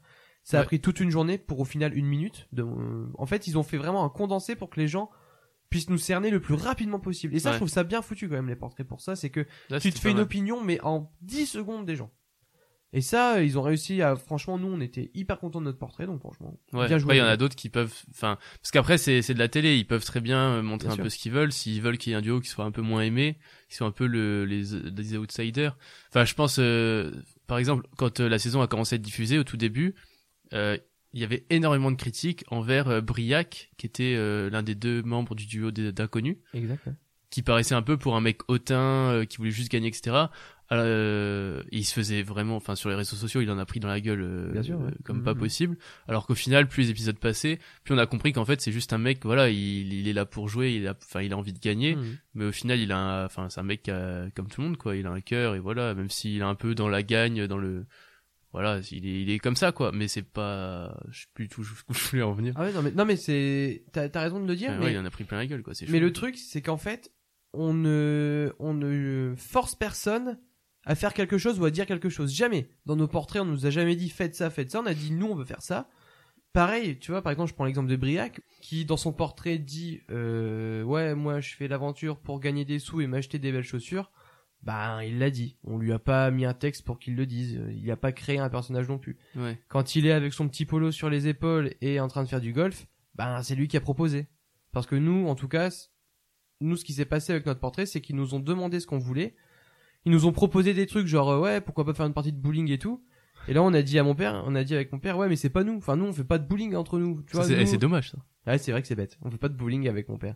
Mais ils nous ont proposé, on a dit non, tu vois, des trucs comme ça. On a dit non, mais nous, on est vraiment plus en mode, euh, on se marre ensemble. Euh, Ils nous ont proposé de faire aussi une séquence où on fait à manger. Je dis bah carrément, on se marre, comme ça on se marre. Ça n'a pas été mis dans le portrait parce que bah ils ont mis d'autres trucs quoi.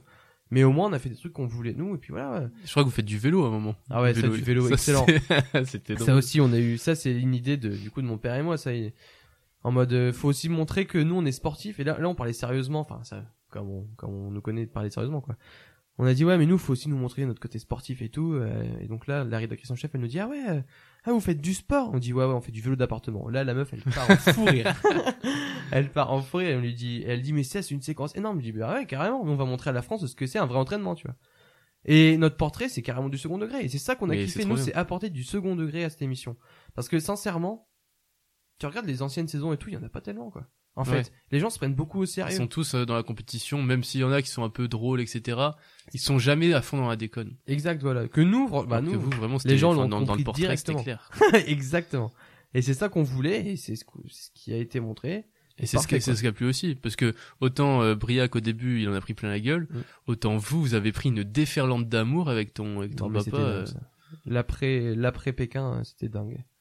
Mais bon, parlons, parlons de l'avant, monsieur, là. par- Pardon, excuse-moi. je, Tu teases encore? je vais vite en besogne. Ah c'est oui. c'est ça l'expression? Ouais, tu, ouais. La besogne, quoi. Donc, euh, donc le lundi, on arrive au à l'hôtel. Donc, on nous dit, écoutez, vous êtes les premiers à arriver à l'hôtel. Donc, vous allez faire vos portraits. Donc, en fait, nos réactions par rapport aux portraits. Donc, euh, euh, comment dire, c'est une genre d'interview où on est assis euh, dans une pièce et on parle face caméra et on dit comment on est, quoi. Voilà, pour alimenter notre portrait. Ok. Donc ça, ça dure quoi? Trois heures. Voilà, ça dure trois heures. Donc c'est pour le truc d'une minute. Hein. Et euh, après, on remonte dans notre chambre. Donc, voilà. l'hôtel qui est à Paris? L'hôtel qui est à Paris. C'est un hôtel à la C'était avant de partir, je veux dire. C'était la- oui, c'était avant de partir. Donc le donc c'est à partir du lundi, c'est ça. Hop, donc euh, le lundi, on fait ça, on remonte dans notre chambre d'hôtel et alors là, on ne sortira plus du tout de notre chambre d'hôtel jusqu'au départ. C'est-à-dire que on est de jours? on est resté donc lundi, mardi, mercredi, jeudi. Pendant que les autres en fait faisaient euh, leurs autres portraits, etc. Et le temps qu'à mon avis ils réunissent tous les documents, enfin tout, on est resté du lundi au jeudi dans notre chambre d'hôtel. Donc bon bah c'est tout, c'est comme ça. Et chaque chambre d'hôtel avec un un garde, j'allais dire un bodyguard là, comment on dit, c'est c'est con ça. Garde du un corps Voilà. Putain, Vraiment bodyguard, ça, m'énerve. ça m'énerve des trucs comme ça. Donc, Heureusement que c'était, c'était espagnol, l'endroit où t'étais. Parce Un bodyguard. Et euh, donc un garde du corps à chaque porte pour pas qu'on puisse sortir et du coup pour pas qu'on puisse en fait aller voir les autres candidats parce que c'est vrai Parce que, donc là, t'en avais croisé aucun. aucun zéro mais ça ils ont fait tout le possible pour qu'on en croise Même- aucun. Même après, une fois que tu les as rencontrés, tu t'es pas dit, tiens, je les ai déjà vus quelque part? non jamais Aucun. Ah oui, ils sont forts, putain. ils sont- vraiment aucun aucune fois jamais jamais Ah ouais. et euh, donc on reste dans notre chambre euh, donc on a, on a au moins la télé et nos téléphones nos téléphones ils sont venus les rechercher mercredi Ok. Et quand ils sont venus nous les rechercher ils ont dit bon on vous laisse encore vos téléphones une heure et on vous dit vous allez partir vendredi très très tôt ou bien jeudi soir quoi voilà Et à ce moment-là, On- tu sais pas encore où. on sait pas où. fait chaud. Et, et on sait qu'on va partir du coup de- très tôt ou très tard de Charles de Gaulle. Bim avec mon père notre téléphone, on regarde les vols en départ de Charles de Gaulle, on dit oh, purée. Et alors il nous avait dit aussi ouais non mais euh, tous les euh, candidats euh, vous êtes dans un avion séparé euh, pour pas que vous puissiez euh, vous rencontrer etc. D'accord ok. Donc on regarde un peu tous les vols et tout. Et là on se dit purée ok donc il y avait beaucoup de vols pour l'Afrique beaucoup beaucoup Ouais. et euh, et on tombe sur cinq vols qui partent à peu près à des mêmes heures à Abu Dhabi. Ok. On se dit avec mon père, on se dit bah c'est pas possible, on va pas partir à Abu Dhabi faire Pékin Express. Surtout, tu sais, on surtout pas. qu'ils- ils- les- enfin, il y avait une saison qui était quand même assez récente où ils avaient fait euh, en Afrique. euh, Il me semble aussi ouais. T'as as raison, il me semble qu'il y avait une. Enfin, moi perso, ça m'aurait tilté. Je me serais douté que c'était pas là-bas. Quoi. Non mais quand tu cherches, tu sais vraiment pas. hein. non, non, je, doute, et je rigole, je rigole. on était dans un moment, on s'est même dit pourquoi pas l'Australie. Après on s'est dit oh, mais il y a aussi l'Asie carrément, Pékin Express, euh, pourquoi pas l'Asie? Et, Au niveau après- chaleur, l'Asie, euh, ça dépend où, quoi. et notre rêve c'était vraiment, tu sais, genre euh, l'Amérique du Sud quoi. On s'était dit euh, Ouais, c'était le top. l'Amérique du Sud là ce serait merveilleux, euh, etc. Enfin, toi, ton rêve de base, c'était plus Japon qu'Amérique du Sud? Si t'avais le Le choix entre Ja- les deux. Le Japon, ça aurait été une très belle surprise. Mais en termes de voyage, puisque je connais l'Amérique du Sud, et puisque je connais un peu l'aventure de Pékin Express et tout, en mode tu dois être un peu en vadrouille et tout, l'Amérique du Sud quand même plus, quoi. Ok. Les gens Parce sont que- plus. euh, Ouais, tu vois, ouais. c'est... Il y a... Comment dire? Ça fait moins vite que tu connais. Parce que euh, le Japon, tu vas à New York ou quoi, euh, t'es, si t'es déjà allé dans des grandes villes ou quoi, tu... ça fait grande ville que l'Amérique du Sud, si tu des vas... paysans de ouf. Exactement, Ouais. voilà, c'est c'est pas du tout pareil.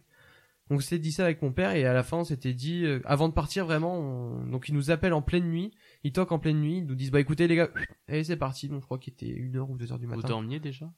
Ah bah oui à l'hôtel oui. Hein.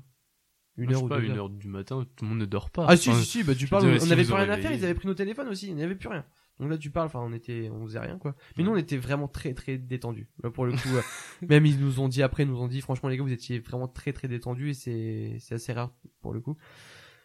Donc on nous toque à la porte, bim, on nous met dans un taxi. Alors là, avec mon père, ce qui était, enfin, ce qui était drôle, c'est que nous, on était prêts à toute éventualité. Parce que tu sais, dans, dans Pékin, ça peut commencer n'importe quand. Et des fois, même, on, ça te sort, ça démarre directement après le, après l'avion, tu sors de l'avion, ça démarre directement comme ça et tout. Donc on s'était dit, ça tombe là, pour la saison 12, ça va démarrer directement à l'aéroport, genre ils vont nous donner un terminal, on sait pas où aller, enfin Ouais. tu sais. On était prêts à tout. Les gars nous ont dit qu'on était beaucoup trop chaud. Ouais, parce que la, la saison 11, c'était comme ça, ils étaient sortis, ils avaient dû, euh, je crois, euh, choisir ce qu'ils me prenaient dans leur sac, etc., mais directement sur le, enfin pas le tarmac, mais pas loin. Mais c'est ça, quand ils étaient sortis de l'avion, tu vois. Donc nous on s'était dit, ça tombe, ça va commencer même avant l'avion, genre on va devoir euh, trouver des pistes ou quoi, ils vont nous donner nos billets comme Vous ça. devez déposer l'avion à l'aéroport. Bah, tu vois, nous on était partis dans des contrôle. Ah ouais. Et, euh, et la journaliste qui était avec nous, parce qu'on a été en compagnie d'une journaliste tout le long de notre voyage. Donc tout le long, ouais, tout le long du, de l'émission, Alors Vous êtes suivi par une voilà. une, enfin différents journalistes qui changent euh, Mhm. en fonction du jour, mais un, un seul caméraman, Un caméraman aussi. Ouais, un carré, un cam. Un caméraman. ok. Donc vous, en Euh, soi, vous êtes tout le temps trois, quoi, minimum. C'est ça, mais nous on n'avait pas du coup le caméraman qui était là puisque ben ça n'avait pas commencé, tu vois. Ouais, Donc, ok. Voilà. Donc on arrive là-bas et euh, avec nos valises et tout. Donc c'est la journaliste qui s'occupait de nos valises parce que en fait elle, est par- elle était partie mettre nos valises dans soute quoi. Ouais, Et sur les bagages, il mettait le- là où on allait, tu vois. ouais. Et on devait pas savoir, on devait pas savoir où on allait. Donc c'est tout, c'est comme ça. Elle dépose nos bagages, hop, on s'en va. Et euh, on voit, on voit à la porte Madrid. La porte de- d'embarquement, voit Madrid. On se dit purée, ils ont fait un Pékin Express à Madrid. Genre qu'est-ce qui va se passer quoi? Le but ça va être de repartir à Paris, enfin tu vois. Pas fou. Et là mon père il m'a tout de suite repris, il a dit non non non, Madrid c'est une escale, c'est sûr et certain. Et souvent les escales à Madrid c'est pour aller en Amérique. Je joue purée. Bon bah écoute, ma foi, euh, c'est plutôt pas mal. On fait l'escale. Et alors là, on va sur la porte, sur la porte d'embarquement et on voit Guatemala. On se dit oh là là là là, ça va être énorme. Là, là on se rend compte du truc. Là on se rend compte du délire que ça va être. Je suis sûr dans ta tête, ça fait All del Paso. totalement, totalement ça. ton, ton niveau d'espagnol en arrivant là-bas, c'était quoi à peu près? Hola, ¿qué tal? Bien. Et en repartant, hola, ¿qué tal? Ok, ok, ok, parfait. On arrive là-bas, euh, on se rend compte qu'en fait tous les binômes étaient dans le même avion parce qu'on les a vus dans l'avion, Ouais. mais on savait pas que c'était eux quoi. Mais bon, c'est comme ça. Et Vous étiez à des places vraiment espacées les uns Oui, oui. des autres. En fait, Ouais, tu vois, genre l'avion c'est séparé genre en trois, il me semble. Souvent, tu sais, c'est genre euh, les premières classes, économique, économique. Ouais, C'est un peut-être. truc dans le genre. Je prends très rarement des avions pour le Guatemala. mis les gens aux quatre coins, tu vois, genre 1, 2, 3, 4, 5, 6, 7, 8. Ok. Et 8 binômes aux quatre coins de l'avion tout le temps. Ok. Et euh, et euh, puis après, enfin voilà quoi, on arrive là-bas. Alors dès qu'on sort de l'avion, donc tu vois les têtes dans le cul qu'on a. hein. Dès Ouais. qu'on sort de l'avion, ils nous disent bon bah allez c'est filmé, bim, ils sortent les caméras, clac, on, ils sortent, on sort de l'avion, on a le projecteur sur notre tronche en mode la, la tête dans le cul, je te jure. Et puis tu sais, on se forçait à sourire en mode hey, on a passé un super moment dans l'avion, on n'a pas du tout le décalage horaire, c'est super. Com- Combien de temps le- l'avion? Trop. Je pourrais plus te dire. Là Depuis franchement, euh, Madrid, Guatemala, quoi, Madrid, 13, 14 heures? Dans ces eaux-là, ouais. Ouais. Et puis alors je vais pas te mentir. Et mais euh, je suis sûr qu'il se reconnaîtra s'il écoute ça. Mais il y a un gars de l'équipe qui était devant moi. Et donc tu vois, moi je suis quand même assez grand. Je fais Ouais. 1m87. 85 n'importe quoi. Je fais 1m85. Et euh, le gars devant moi, donc un membre de l'équipe, il a allongé son siège. C'était horrible. Horrible. J'ai passé, tu sais, les genoux qui collent, tu ah peux pas. ouais, la galère. Horrible. Lui, je l'en veux encore. C'était terrible. mais bon. Tu lui as dit après? Ouais, je lui ai dit. Il a dit, oh, fallait me le dire. J'ai dit, bah gros, euh, je savais même pas que tu faisais partie de l'équipe. Tu sais, dans l'avion, il y a tout le monde, quoi. Ouais. Enfin bref, voilà. Donc on arrive euh, à Guatemala City, bim, on nous filme, on prend nos bagages, on nous fait prendre un premier bus Mhm. qui est pas le même bus que l'équipe technique. L'équipe technique, elle va directement à l'endroit où on va euh, allez- faire le- la première étape. Ouais. Voilà, c'est ça. Nous, on nous a mis dans un hôtel pas loin de l'aéroport pour qu'on se repose directement. Premier petit passage à l'aéroport, on, on dort une nuit et, du- après Du, coup, là, dans le bus, t'es avec toutes les équipes? Exactement Avec tous les binômes, je veux tous dire. les binômes Donc là, vous commencez un peu à discuter entre vous, à vous présenter. interdit. Oh là Interdit, interdit, Vous regardez comme ça interdit. C'est pour ça qu'il y, y avait deux trois membres de la production où en fait juste on pouvait se jauger en se regardant. En fait, vraiment, euh, les mecs de la production, c'est des pions euh, au collège quand t'es en heure mais de perme.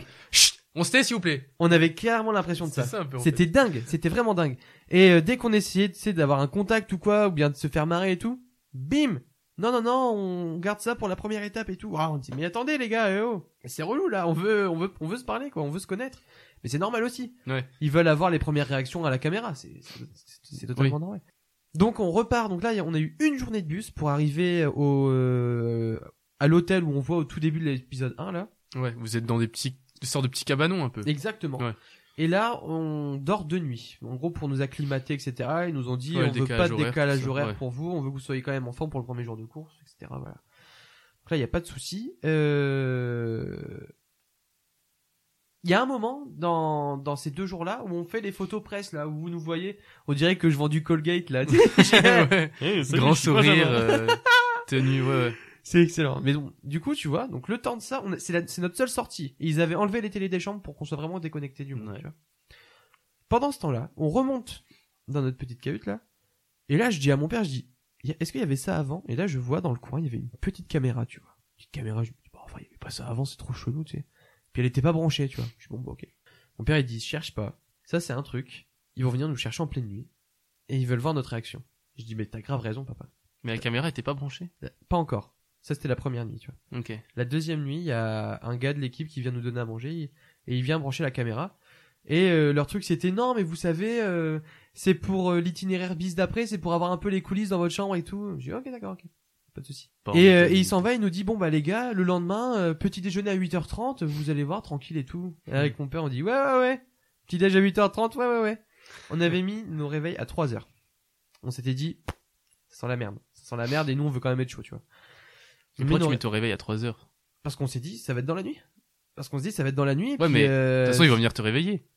Ah ben oui, mais en fait, Ah, tu veux être en forme quand, pour... euh, quand Pékin vient de te réveiller, toc toc toc et tout là, t'es t'es t'es un peu dans la tronche dans, dans le cul quoi. T'es Ouais. pas à l'aise, tu vois. Là, on s'est dit, nous on va être chaud. Nous on va être le binôme, tu vois. On va être chaud. Ça m'aurait fait tellement rire que vraiment ce soit vraiment 8h30 avec un petit déj. Du coup, 3 heures, on se lève. Euh, Attendez, vous mettez le réveil sur quoi? On a nos montres. En fait, on a, on a Ah, pas le droit à des montres connectées, mais on a, ils nous ont dit dans les trucs où on a le droit de prendre, c'est une montre Quechua, tu sais, des montres hyper basiques, Ouais, où tu ouais. peux mettre des armes dessus.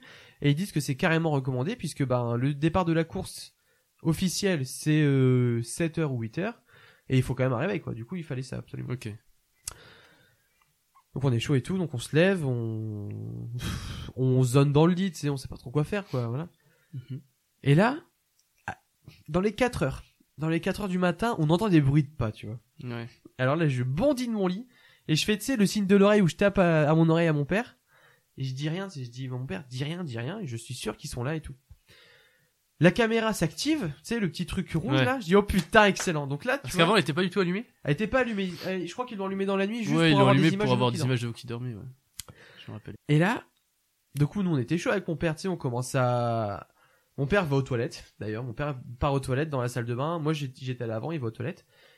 Et là, pendant que mon père est dans la salle de bain, j'entends une sonnerie de téléphone. Genre comme un... Comme un réveil, tu vois. Ok. Je dis, ah bah c'est mort, là c'est mort, là ils vont toquer.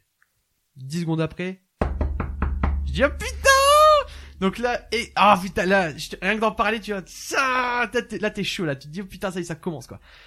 Et là, il y a une petite guatémaltèque qui est là avec une tablette. tu te dis, Avec une tablette. tu te dis, bah en fait, qu'est-ce qui se passe, madame Bonjour, monsieur, deux euros, s'il vous plaît. non. Non, désolé, on n'est pas là pour ça, nous.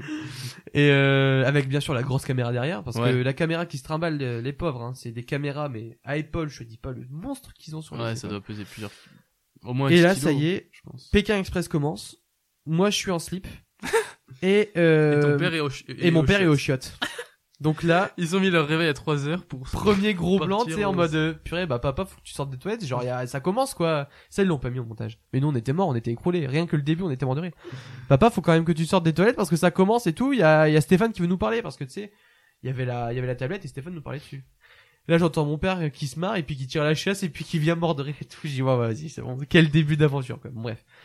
Au final, euh, ils nous disent d'attendre, en fait, pour, par souci d'équité, parce qu'ils veulent que ce soit équitable. Ils veulent que tout le monde voit la vidéo en même temps Ouais. et que tout le monde fasse les sacs en même temps. Ok. Donc c'est tout, c'est comme ça. Donc on attend debout. euh, ils reçoivent un message euh, eux de leur truc. Ils disent bon c'est bon, on peut regarder la vidéo. Donc là on voit la vidéo.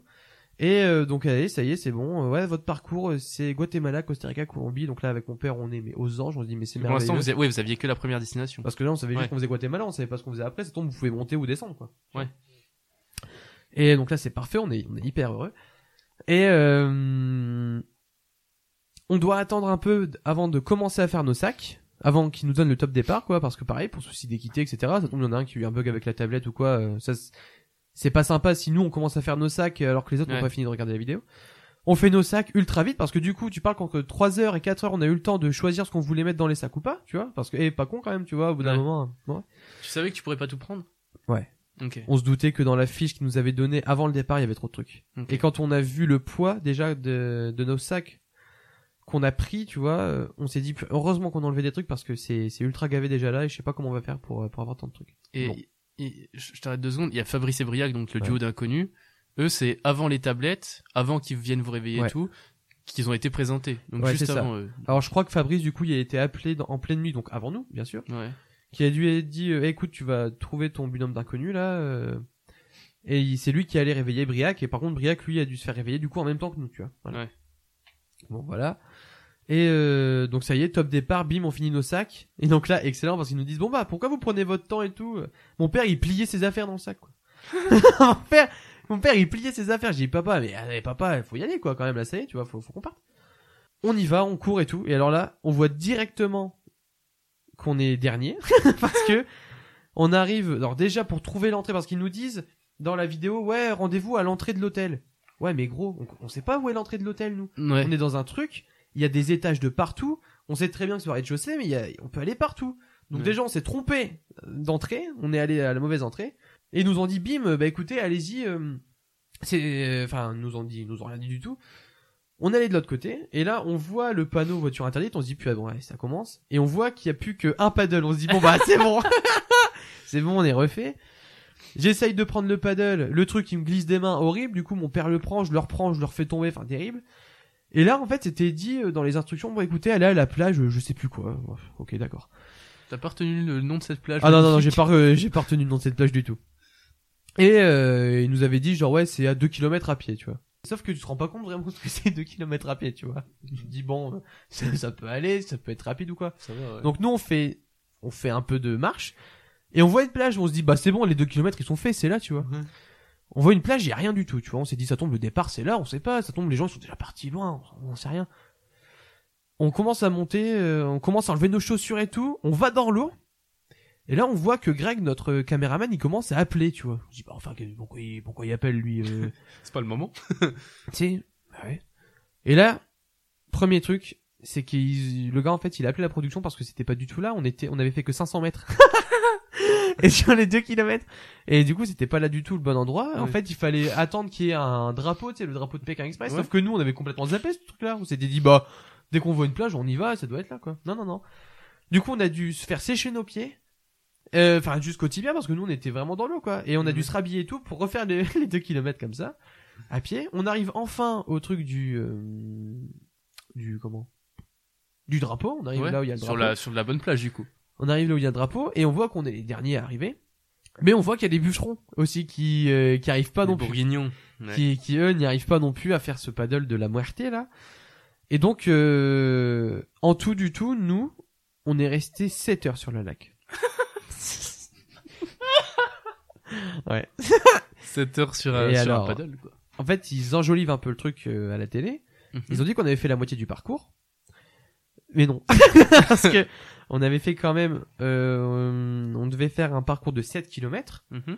et on voyait que à la moitié du parcours, en gros, il y avait un petit pic, tu vois, un petit pic, et on savait que c'était après le deuxième pic où on, on devait être, tu vois. Et euh, on n'était même pas à la moitié du premier pic, quoi. Du coup, on a fait quoi? On a fait un kilomètre 5 en Ouais. 7 heures? Tu vois le délire? Est-ce que tu vois le C'est délire rapide quoi. On n'en pouvait plus. Franchement, on a toujours gardé notre bonne humeur et tout.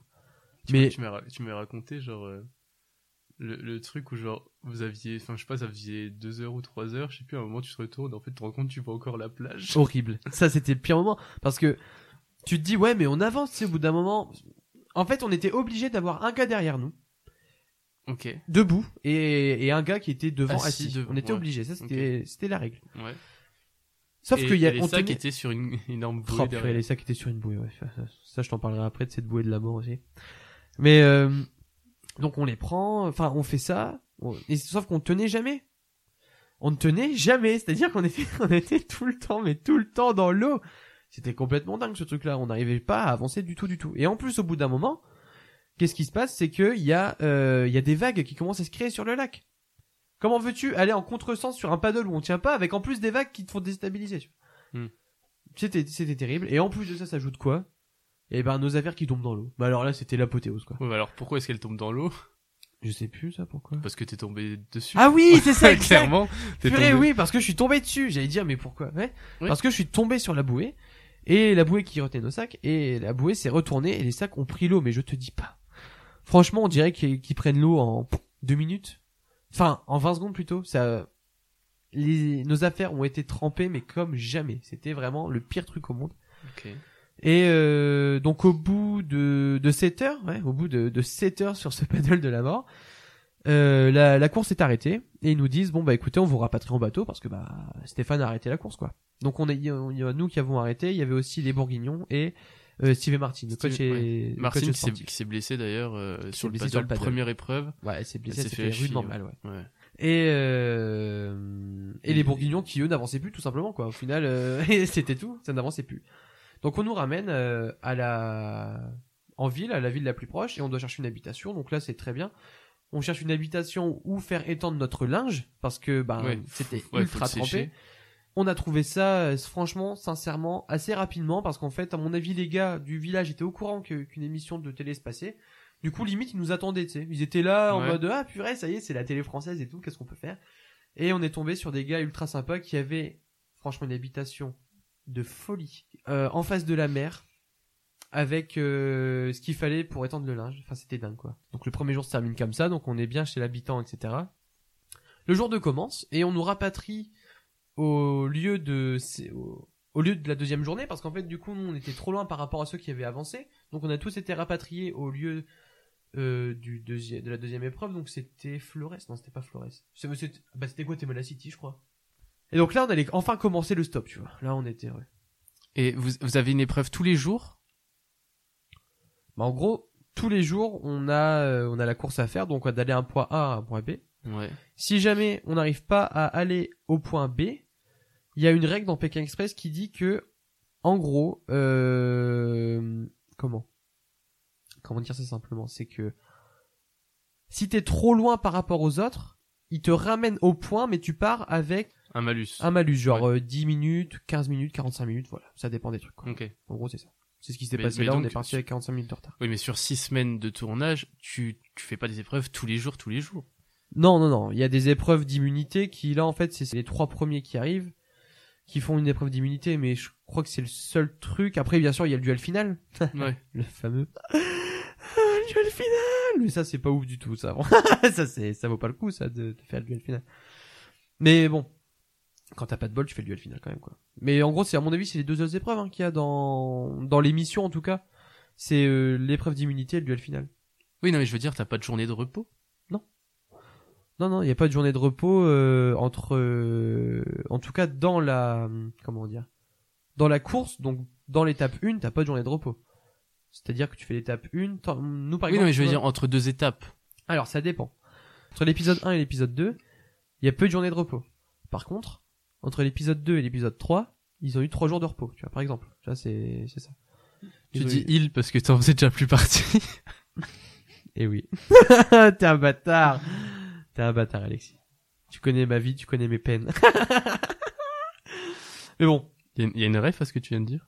Ah non, pas du tout. Je sais pas, ma vie, mes peines, ça aurait pu être une chanson. Mais écoute, si tu veux, moi je me lance dans le rap. Hein. Vas-y. Y a pas de souci. Tu connais ma vie, tu connais mes peines. La la la la la la. Voilà. je sais que tu me juges. Non. je sais que tu me juges. En fait, ça me fait plaisir, je me dis au moins ça me fera marrer quand je ferai le montage. Donc en tout cas, là, on fait, on commence enfin à la, au deuxième jour le stop. Et alors là, coup de bol incroyable. Mais alors là, c'était complètement fou. On tombe sur des Maubeugeois. Alors, qui sont les Maubeugeois? C'est des gens du Nord qui habitent sincèrement à 15 minutes de chez nous. La probabilité est folle. Ils nous avancent de ouf. Alors là, c'est pour ça qu'on a réussi à bien bien remonter le classement. Genre, Puis communiquer avec eux, c'était plutôt facile. bah, ah bah là au moins on parlait pas espagnol, tu vois, on était bien. Donc là, la deuxième journée, on était ultra heureux parce qu'on a remonté le classement de ouf. On était genre, euh, bah tu vois, on était quand même dernier. Nous, on était bon dernier. Et, et là, on était cinquième. Ah. Donc on avait quand même bien remonté. Ouais, t'as bah, t'avais remonté de trois places, quoi. Ouais, bah quand même, tu sais, quand tu vois que les autres sont partis genre 45 minutes Ouais, avant non, mais je veux dire, tout. c'est bien. Ah oui, c'est bien, tu Ouais. vois. Ouais, voilà, on était, nous, on était vraiment contents. On dort chez l'habitant, encore une fois. euh, alors là aussi, les habitants, excellent, parce que on, on dort chez l'habitant. Et alors, tu vois notre espagnol, on lui dit, ouais, euh, puedo dormir, tu vois, parce qu'on dit dormir, puedo dormir en tu casa, y, euh, y vivir, y, euh, comment on dit manger déjà? Comme elle. et e-commerce, tu vois. Et le gars, il dit, ouais, ouais, ok, y a pas de souci, euh, vous êtes un peu de la famille et tout. Et là, il dit, ouais, vous allez dormir, euh, yo dormendo con los cochones. Je dis, quoi? Alors, je regarde mon père, je dis, quoi? On va dormir avec les cochons. Non, mais enfin, tu sais, vraiment, je dis, Ouais. c'est quoi ce délire? Alors non. Parce qu'en espagnol, les, les cochones, bah, c'est des matelas. Alors, quand on a vu les matelas, on a dit, ah, merci, mon Dieu! On Ça va pas dormir les avec les cochons. Mais là aussi, tu vois, enfin, c'était fou. Les habitants, ils nous donnent tout, quoi. Tout ce qu'ils ont, même s'ils ont peu, ils donnent, ils donnent. C'était complètement dingue. Ça, c'est une expérience totalement folle. Ça, c'était fou. Mm. Vraiment. Le troisième jour recommence. On arrive à retrouver des voitures et tout. On arrive ultra rapidement au, euh, au point final de la course, quoi, au final. Sauf qu'il y a le panneau voiture interdite et bim, là on se prend le voiture panneau interdite et en fait on doit euh, remplir un bus de 20 personnes dans la rue. Donc on, en fait, c'est moi qui dois racoler les gens et euh, c'est mon père euh, qui doit dire au bus tourne à gauche, tourne à droite. Voilà, nous c'était ça nos missions. Ok. Et euh, là, en gros, on a eu un bol monstre. C'est que mon père est tourné dans une rue et il y avait euh, un groupe de 25 personnes qui attendaient le bus à un arrêt de bus. Comment veux-tu? Ça, c'était complètement dingue. On s'arrête. Il y avait franchement l'équivalent d'une famille qui était là. Je descends. Et il vous fallait combien de personnes, tu m'as dit? Il nous en fallait 20 et là, il y en avait 25. Est-ce que t'en as dit à 5 Non, allez vous faire foutre. par contre, vous, c'est pas possible. Donc là, par contre, faut leur dire, faut leur dire. Par contre, les gars, c'est une émission télé. Nous, on va vous amener à une, euh, à une destination. Va falloir monter des marches. C'est tout ce qu'on savait. Il va falloir monter des marches, beaucoup de marches. Est-ce que vous êtes chaud et tout? Et là, ils nous disent, ouais, mais bon, euh, on a chaud, etc. Et alors là, je commence à parler avec le cadreur. Je dis, ouais, mais c'est vrai que les gens, si tu leur dis juste ça, ils vont pas venir. Qu'est-ce qu'ils ont en échange, eux Le cadreur, il me dit, euh, bah, ils auront, ils auront peut-être de l'eau. Je dis, ouais, mais les gars, vous aurez de l'eau fraîche. Je dis, agua fresco, tu vois. Et là, les 25, ils disent, ah ouais, chaud. Ah, vas-y, viens, monte dans ton bus. Je dis, alors là, mon père, je dis, alors là, papa, on a le pactole. Là, on a, on a gagné, quoi. Là, c'est bon. Parce qu'en que- arrivant, ils ont vraiment eu de l'eau fraîche. Ils ont, eu- ils ont eu de l'eau fraîche, ouais, ouais. Ah bon, la, production, ils attendaient avec de l'eau fraîche. Mais il y avait des vieux, enfin il y avait euh, une femme, franchement, elle avait bien pff, 80 ans, tu vois, que mon père euh, aidait à marcher parce que c'est, il devait marcher toutes les marches et franchement, il y avait combien de marches? Pff, Il y avait bien 300 marches, tu sais, c'était un Ouais. énorme escalier, énorme, énorme. On arrive là-bas avec les 25 personnes, Stéphane qui nous félicite et tout, qui nous félicite de notre classement aussi parce qu'il nous il savait très bien que notre, notre course elle était un peu tendue, tu vois. Et donc on n'est pas les derniers, on est cinquième et on a réussi à remonter tout et, et on est heureux quoi. Donc là Ouais. voilà, fin de notre épreuve à nous, fin de l'épreuve 1. Mais avec mon père on n'était pas on n'était pas con. On savait très bien qu'on allait faire le duel final. Nous dans notre tête c'était fait. On s'était dit euh, on va voir qui arrive dernier. Dans notre tête ça allait sûrement être euh, Steve et Martin puisque Martin avait déjà un handicap avec sa cheville. Mhm. Et on s'était dit, eux ils savaient qu'on n'avait pas été bon sur le paddle, que le paddle nous avait assez épuisé, enfin on, on était fatigué du paddle quoi.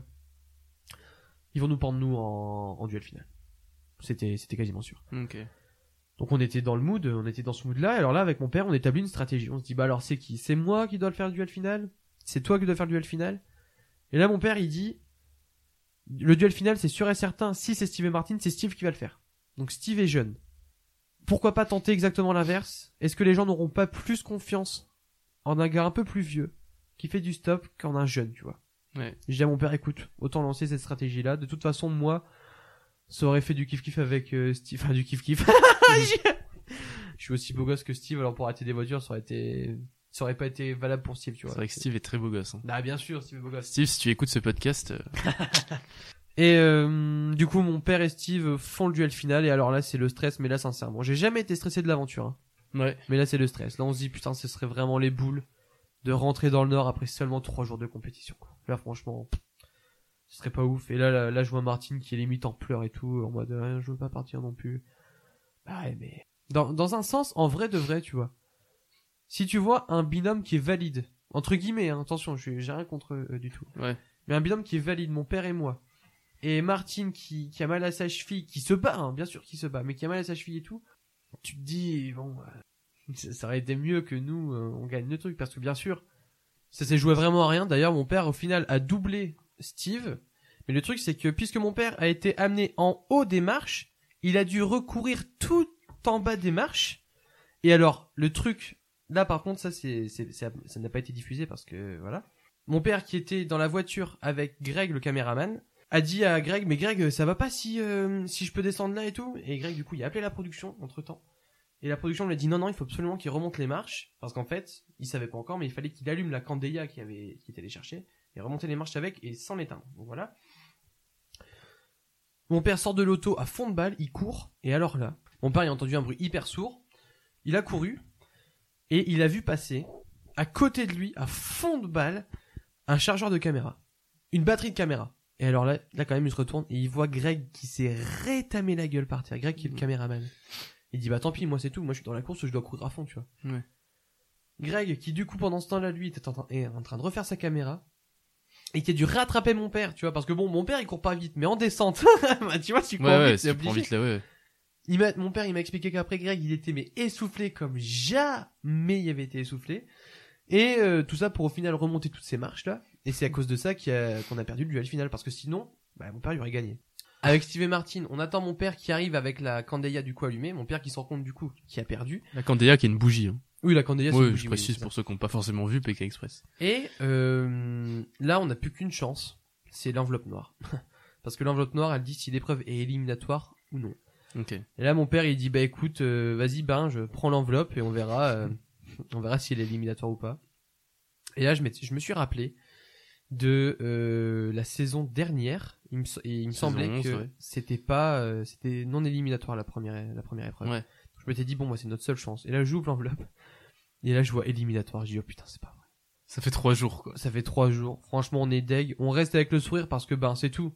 Nous, on est toujours à relativiser. On se dit, bah, c'était quand même trois jours de ouf, tu vois. Tant pis. C'était super bien. Ouais. Et là, on voit Stéphane euh, à la fin, sur le plateau encore, on est encore sur le plateau. Et euh, il nous dit ouais, bah écoutez, de toute façon, je passerai vous revoir après pour euh, pour vous dire au revoir quand même parce que ben c'est vous avez quand même été des bons des bons candidats et tout machin. On remonte avec mon père, du coup dans l'hôtel de la production, donc franchement excellent quoi. On va dans l'hôtel de la production, on mange avec la production. Et avec mon père sur la route, on se dit bah écoute, qu'est-ce qu'on va faire? Parce que nous on a posé quand même euh, beaucoup de jours. Mon père avait posé bah six semaines, hein, tu te rends compte Ouais. et euh, on, on s'était dit, du coup, puisque c'est les vacances de février, bah écoute, pourquoi pas partir au ski C'est voir. Vraiment, nous, on était partis. Nous, on était Ah partis. Ouais, c'était Ouais. tout, c'était fini. On va dans notre hôtel, dans, enfin dans notre chambre plutôt, et euh, ils nous disent, bah écoutez, allez-y, hein, vous pouvez commencer à faire vos affaires et tout. On dit, bah ouais, c'est vrai, ils nous avaient ramené nos valises et tout, tu sais, enfin vraiment. Mhm. Et euh, là, il y a Stéphane qui tape à notre porte. Voilà, qui tape à notre porte. Et là, on voit qu'il y a la caméra, et puis ils nous disent, de- il y a le producteur qui était venu avant pour nous dire, ouais, mais c'est pour itinéraire bis, pour voir comment ça se passe le départ et tout. Je dis, ok, d'accord. Et là, il y a Stéphane qui nous tend le journal, et qui nous dit, euh, regardez un peu page 32. Je dis, bah, qu'est-ce qu'ils ont fait? Je me suis dit, si, si les- même les journaux locaux se foutent de notre gueule sur le paddle, je me suis dit, ouais, c'est la mort. Et là, alors là, excellent, parce qu'avec mon père, on regarde page 32, et il y avait quoi? Des annonces pour voitures. Franchement, on s'en fout. Tu sais, on regarde le truc, on se dit, bah, ok, enfin, ouais, euh, des annonces pour voitures. C'est vrai que nous, dans notre entrée, on dit qu'on aime bien les voitures. Eh mais- oui, vous ne rentrez pas en avion, vous débrouillez, vous prenez en une voiture. caisse, vous faites pas chier, quoi. Et alors là, on dit, Stéphane, on dit, bah, ouais, c'est des voitures et tout. Et là, Stéphane, il reprend le journal, il dit, ah non, non, bah, attendez, attendez, on, on va la, on la refait. Et regardez, page 31. et là, on regarde, donc c'était des petites annonces, et là, on voit l'encadré. Ça y est, vous êtes le binôme caché. Euh, le premier binôme euh, éliminé, en fait, et devient le binôme caché. Le, votre mission, c'est de ne pas être repéré. Non, non. Votre première mission, c'est de ne pas être touché. Si vous êtes touché par un autre binôme et que vous n'arrivez pas dans les trois premiers, vous êtes officiellement disqualifié de la course. Si vous arrivez à accomplir ces missions-là, eh ben, vous revenez dans la course. Avec mon père, on se dit, bah, là, c'est une occasion en or. Là, c'est complètement fou. Et euh, c'est quand même une règle qui était pas sortie depuis la quatrième saison, on est à la 12. Ouais. On se dit, là, c'est fou, c'est c'est un signe du destin, tu vois. Donc, nous voilà, maintenant, binôme caché. Et on n'a pas eu de jour de repos entre deux, parce que là, c'était deux étapes qui suivaient, comme ça arrive euh, souvent, quoi. Ouais. Là, c'est excellent, parce que là, on se prend au jeu, mais directement, quoi. Là, fallait, on retombe en enfance avec mon père. C'était dingue. Là, on a fait toutes les pires conneries qu'on pouvait faire. C'est-à-dire que bien sûr, on était dans le jeu où on voulait rattraper les autres. Mais en plus, Fallait faire gaffe. Déjà qu'ils vous voient pas. exactement, ouais. Et là, c'était une partie de cache-cache, mais énormissime. Vous êtes déguisé et tout. voilà. Ah mais c'était c'était ouf, c'était ouf. D'ailleurs les déguisements, je remercie encore euh, ce guatémaltèque qui nous les a amenés. C'était Qui s'appelait? Qui s'appelait Attends, je- José. T'as vraiment- t'as vraiment dit un prénom au Ah non, non, non, hasard. il s'appelait vraiment Rosé. Je, je l'ai sur Facebook, le gars. C'est vrai? Ouais, bah bien sûr. Et il y a une meuf aussi qui nous a pris en stop déguisée en meuf. Elle nous a sur Facebook et tout. Moi, tous les gens, je me suis ajouté sur Facebook avec eux. C'était ouf. Ok. On garde des liens, tu vois, même avec les gens qui nous ont pris en stop, etc. Les gens nous disent, ouais, c'est pour la télé, ouais, on pourra voir les épisodes et tout. Moi, je leur ai envoyé les épisodes en WeTransfer et tout pour qu'ils voient. Ils, Ils étaient trop rien. contents. Enfin, ils, ils se voient vite fait. Ah Quoi. mais non, mais ils se voient et ils sont heureux de se voir, tu vois. Mais c'est cool, c'est vrai. Moi, je me dis en vrai, euh, si jamais il y a un Pékin qui se fait ici, j'aimerais bien moi que voir ce que ça donne euh, avec moi, tu sais, tu vois. Ouais. Pas pas moi en candidat, mais moi qui héberge des gens quoi, Ouais, ouais. histoire de voir. Et euh, du coup, c'était une étape aussi de trois jours. Euh, premier jour, euh, donc euh, c'était le marché et tout. Enfin, on se cache derrière les panneaux de glace, etc. Ouais. Deuxième jour, on est donc on trouve on trouve l'habitant très vite. Hein, c'est d'ailleurs lui qui nous donne bien sûr les, les costumes, etc. Mhm. On passe une journée à se déguiser, etc. On repart, etc. Et alors là, c'est là que nous après on a dû remonter tout le classement. Enfin, en tout cas, on a essayé. On a réussi à remonter plein de gens. Le dernier jour, on en a doublé, mais franchement, on, on était, il me semble, d'après mes souvenirs, qu'on était troisième. Ouais. Donc là, vous étiez sauvé. Donc on était sauvés et là on- avec mon père on s'est dit putain mais c'est merveilleux quoi. Il y a, a plus qu'à c'est c'est énorme. Mais le truc c'est que euh, à 20 km de l'arrivée on s'est tapé que des emmerdes et là on a vu tout le monde nous doubler on a dit bah c'est mort quoi. C'est mort. Là c'est tout on a c'est c'est foutu pour nous quoi. Là c'est il y a, il y a Ouais. tout le monde qui nous a doublé. Euh, on n'arrivait plus à retrouver de, de voiture. Quand Ouais. on retrouvait une voiture, elle nous faisait un kilomètre par un kilomètre. Ouais, c'était foutu. Du coup, on est arrivé quand même pas mal dernier. On avait les boules, mais au moins avec mon père, on s'est dit franchement, on est heureux de partir là-dessus que plutôt que de partir sur euh, seulement une étape où Ouais. c'était pas vraiment nous. Là, la deuxième étape, on s'est marré. On était heureux de vraiment. Ça, c'était ouf. Ouais, puis tu dis voilà, bon, au moins on a, on a tout donné quoi. Alors là aussi, bien sûr, on a quand même l'espoir. Il y avait la- l'enveloppe noire, éliminatoire non éliminatoire. Ouais. On s'est dit, Bon, pas deux à la suite. exact. Au bout d'un moment, tu, tu te dis, c'est pas possible qu'ils éliminent tout le temps, tu vois. Mais si, mais si, ils ont éliminé euh, deux à la suite. C'était comme ça, c'est tout. Mais les enveloppes, de toute façon, elles sont contrôlées Elles par sont un scellées huissier. Elles par sont- huissier. Ouais. Elles sont scellées par huissier, c'est ça c'est hyper réglo. Donc Ouais. euh, pas moyen de tricher. Donc maintenant nous voilà rentrée. Là c'est tout, il y a plus d'autres journal ou quoi pour nous dire euh, bah, en fait le binôme qui est éliminé deux fois peut revenir? Non, il y, a pas eu. Et euh, donc là on est définitivement rentré, on est du coup re à l'hôtel de la production. ok. Et euh, donc on a dormi une nuit là-bas, on a passé une journée de trajet pour retourner à Guatemala City. Ils nous ont pris d'ailleurs nos billets d'avion, etc. On a dormi une nuit à Guatemala City pour reprendre l'avion le lendemain. On reprenait l'avion avec une journaliste parce que forcément, euh, une journaliste ouais, euh, une devait repartir, euh, Ouais. voilà, puisqu'il y avait une équipe en moins. Euh, nous voilà rentrer sur Paris et là il y a euh, un, un gars de l'équipe qui nous prend directement et qui nous demande de faire une genre de petite interview mais filmée au portable tu vois vraiment pour savoir notre ressenti de Pékin Express tu vois et euh, il nous demande écoutez alors euh, qu'est-ce que vous en avez pensé euh, de cette aventure? Est-ce qu'il y a eu des couacs ou quoi on dit franchement euh, aucun couac zéro souci nous on a juste kiffé et euh, il nous demande après est-ce que vous êtes prêt à en refaire un? On dit bah vu comment c'était nous on demande que ça quoi d'en refaire un franchement c'est limite une drogue le truc hein. t'en fais un t'as Ouais. envie d'en faire dix hein. Ouais, bien sûr. Fait, t'es, t'es- t'es- t'es dans un jeu grandeur nature, tu retournes un peu en enfance, quoi. exactement c'était oh putain qu'est-ce que c'était bien Ça, c'était vraiment ça donne trop envie. Et du coup, je rentre, on fait, euh, je reprends mes études au Studec, là, au Studio École de France, euh, Mhm. etc. Ouais. Il y a d'ailleurs absolument personne qui était au courant que j'avais fait ça. Il y avait juste mon, euh, mon directeur, directeur, ouais, euh, qui parlé, qui était ouais, au ouais. courant. Du coup, je suis rentré en début mars, du coup. Et ils ont commencé à faire de la com début juin, il me semble, euh, Pékin Express. Donc c'est début juin que j'ai pu dire que je Ouais, l'avais mais, fait. mais juin, un truc comme ça. Ouais, c'est ça. hein. Ouais.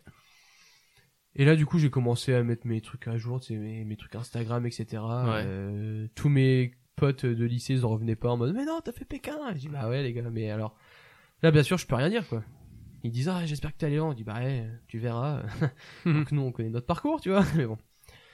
Mais le truc le plus ouf, c'était quand même euh, la diffusion.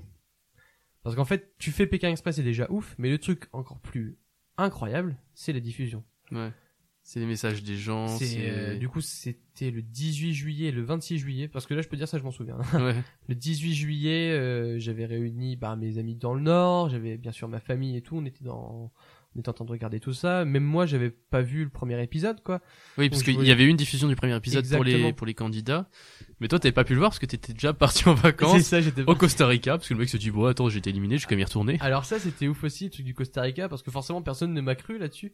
En mode, ouais, tu vas parce que t'as perdu Pékin et tout. Sauf qu'en fait, enfin, ceci, c'est une probabilité totalement folle, mais en fait, ma copine, elle fait des... Alors attention, ma copine, elle fait des études de langue, elle fait LEA, et euh, elle fait anglais, Langue, espagnol. langue étrangère appliquée. Voilà. Pour ceux Elle qui... fait anglais, espagnol, chinois. Pour le truc en anglais, on était allé en Inde parce que c'était le moins cher Ouais. pour faire euh, pour parler anglais et tout et pour partir un peu quoi. Et euh, le moins cher des pays espagnols en dehors de l'Espagne où c'est à côté, tu vois. Ouais. Et ben c'était le Costa Rica. Du coup, dès janvier, on avait pris notre voyage pour aller au Costa Rica fin juin. Sans savoir que t'allais faire euh, Sans savoir qu'on allait ouais. faire ça là-bas, pas du tout. Là, ça aussi, c'était une probabilité folle. D'ailleurs, quand ils nous ont annoncé euh, que j'allais faire, euh, qu'on allait avoir Guatemala, Costa Rica, Colombie, la première réaction que j'ai dit à mon père, en dehors du fait que c'était ouf, j'ai dit purée, mais si je vais au Costa Rica sans Margot, qui est ma copine, hein, Margot Big Up, euh, Elle va me défoncer. Je vais me faire défoncer. Et bah, mais- au final, je suis pas allé, donc c'est bon. Tu peux Et c'est pour ça que j'ai qu'on a qu'on a perdu Pékin Express. Hein. Ouais, C'était uniquement pour ça. Hein. Ouais, t'avais peur de te faire défoncer. Bien sûr. C'est elle qui porte ta culotte, clairement. je suis mal à l'aise. mais bon, Ok. du coup voilà. Donc, donc t'es avec tout le monde, euh, t'es avec tes amis, ta famille pour regarder. Exactement. Oui, donc parce que du coup, donc t'as pas vu le premier épisode. Toi. Ton père l'a vu, mais toi non. Ouais, c'est ça. Mon Ouais. père m'avait dit que franchement, euh, on nous voit pas beaucoup. Dans le premier, ouais. On nous voit pas beaucoup dans le premier du tout, mais euh, au moins, c'est un, c'est, il y a des bons bails quoi. Voilà, Ouais. on est, on est bien, on est bien et tout. Donc moi, je regarde le premier épisode et alors là, euh, ça commence donc franchement le cœur qui bat à 100 parce que là, tu te dis mais alors là, il y a quand même euh, Ouais. beaucoup. Tu sais que ta vie va changer un peu. Bah un peu ouais quand même. C'est, Ouais. c'est un peu le délire. hein. Parce que tu te dis ben, il y a beaucoup beaucoup de personnes qui vont te voir et beaucoup de personnes qui vont te juger directement. Et alors, ils vont te juger comment? Parce que ils auraient très bien pu nous juger en tant que Google du Nord, tu vois. C'est possible. Tu vois, les gens, on sait pas comment ils peuvent réagir. En mode les ch'tis, En en mode les en ch'tis, un train de se marrer. Ouais, ouais. Exactement. Et en gros, euh, là, le truc qu'on a eu, on a eu du bol, c'est qu'on a eu des retours à 99,8% positifs. T'as t'as calculé? J'ai calculé. les, franchement, les pires messages que j'ai eu, c'était ah, j'aimerais pas l'avoir comme fils. J'ai envie de te dire, franchement, si je peux m'arrêter là-dessus, tu vois, c'est très Il bien. y, a, il y a des gens qui ont dit j'aimerais pas l'avoir comme fils. Ouais, mais non, mais en vrai, c'est pas la mort, tu sais. Moi non plus, il y a des gens, j'aimerais pas les avoir comme gosse, tu vois. Ouais, non, mais genre, enfin, pourquoi? De quelle Bah, raison? parce que, euh, je sais pas, vite, peut-être parce qu'ils rigolent trop, j'en sais rien. Bah, tu vois, c'est possible. Mais c'est, mais c'était pas dans les insultes en mode, euh, c'est vraiment un connard ou toi, tu vois. C'était vraiment des insultes, euh, enfin, de base, quoi. Ouais, j'aimerais pas l'avoir comme fils. Ouais, bah, tu vois, c'est pas. Enfin, moi, ça m'a pas du tout affecté. Ouais, enfin, c'est de la, enfin, bon après ça, ça m'étonne plus trop, mais genre cette méchanceté gratuite, euh, genre. Et, euh, et ça, je te dis, j'en ai trouvé un. J'ai trouvé celui-là, tu vois. J'ai trouvé que celui-là. Ouais, sinon, t'as- 80. ouais. Les autres trucs, Limite, t'as cherché. Eh, s'il vous plaît, insultez-moi. les autres trucs, c'était complètement ouf. Parce que, euh, du coup, je live tweetais à mort euh, pour essayer Ouais. de me faire connaître un peu sur les réseaux en mode euh, essayer de voir euh, si les gens voulaient me suivre en tout cas euh, et que je disais des conneries en plus, tu vois. Ouais. et euh, et là, c'était dingue parce qu'au final, je regardais quasiment plus l'épisode. Je regardais uniquement quand il y avait nous, ce qu'ils avaient mis dans l'épisode pour pouvoir dire les conneries qu'on faisait dans l'épisode et tout. Ouais.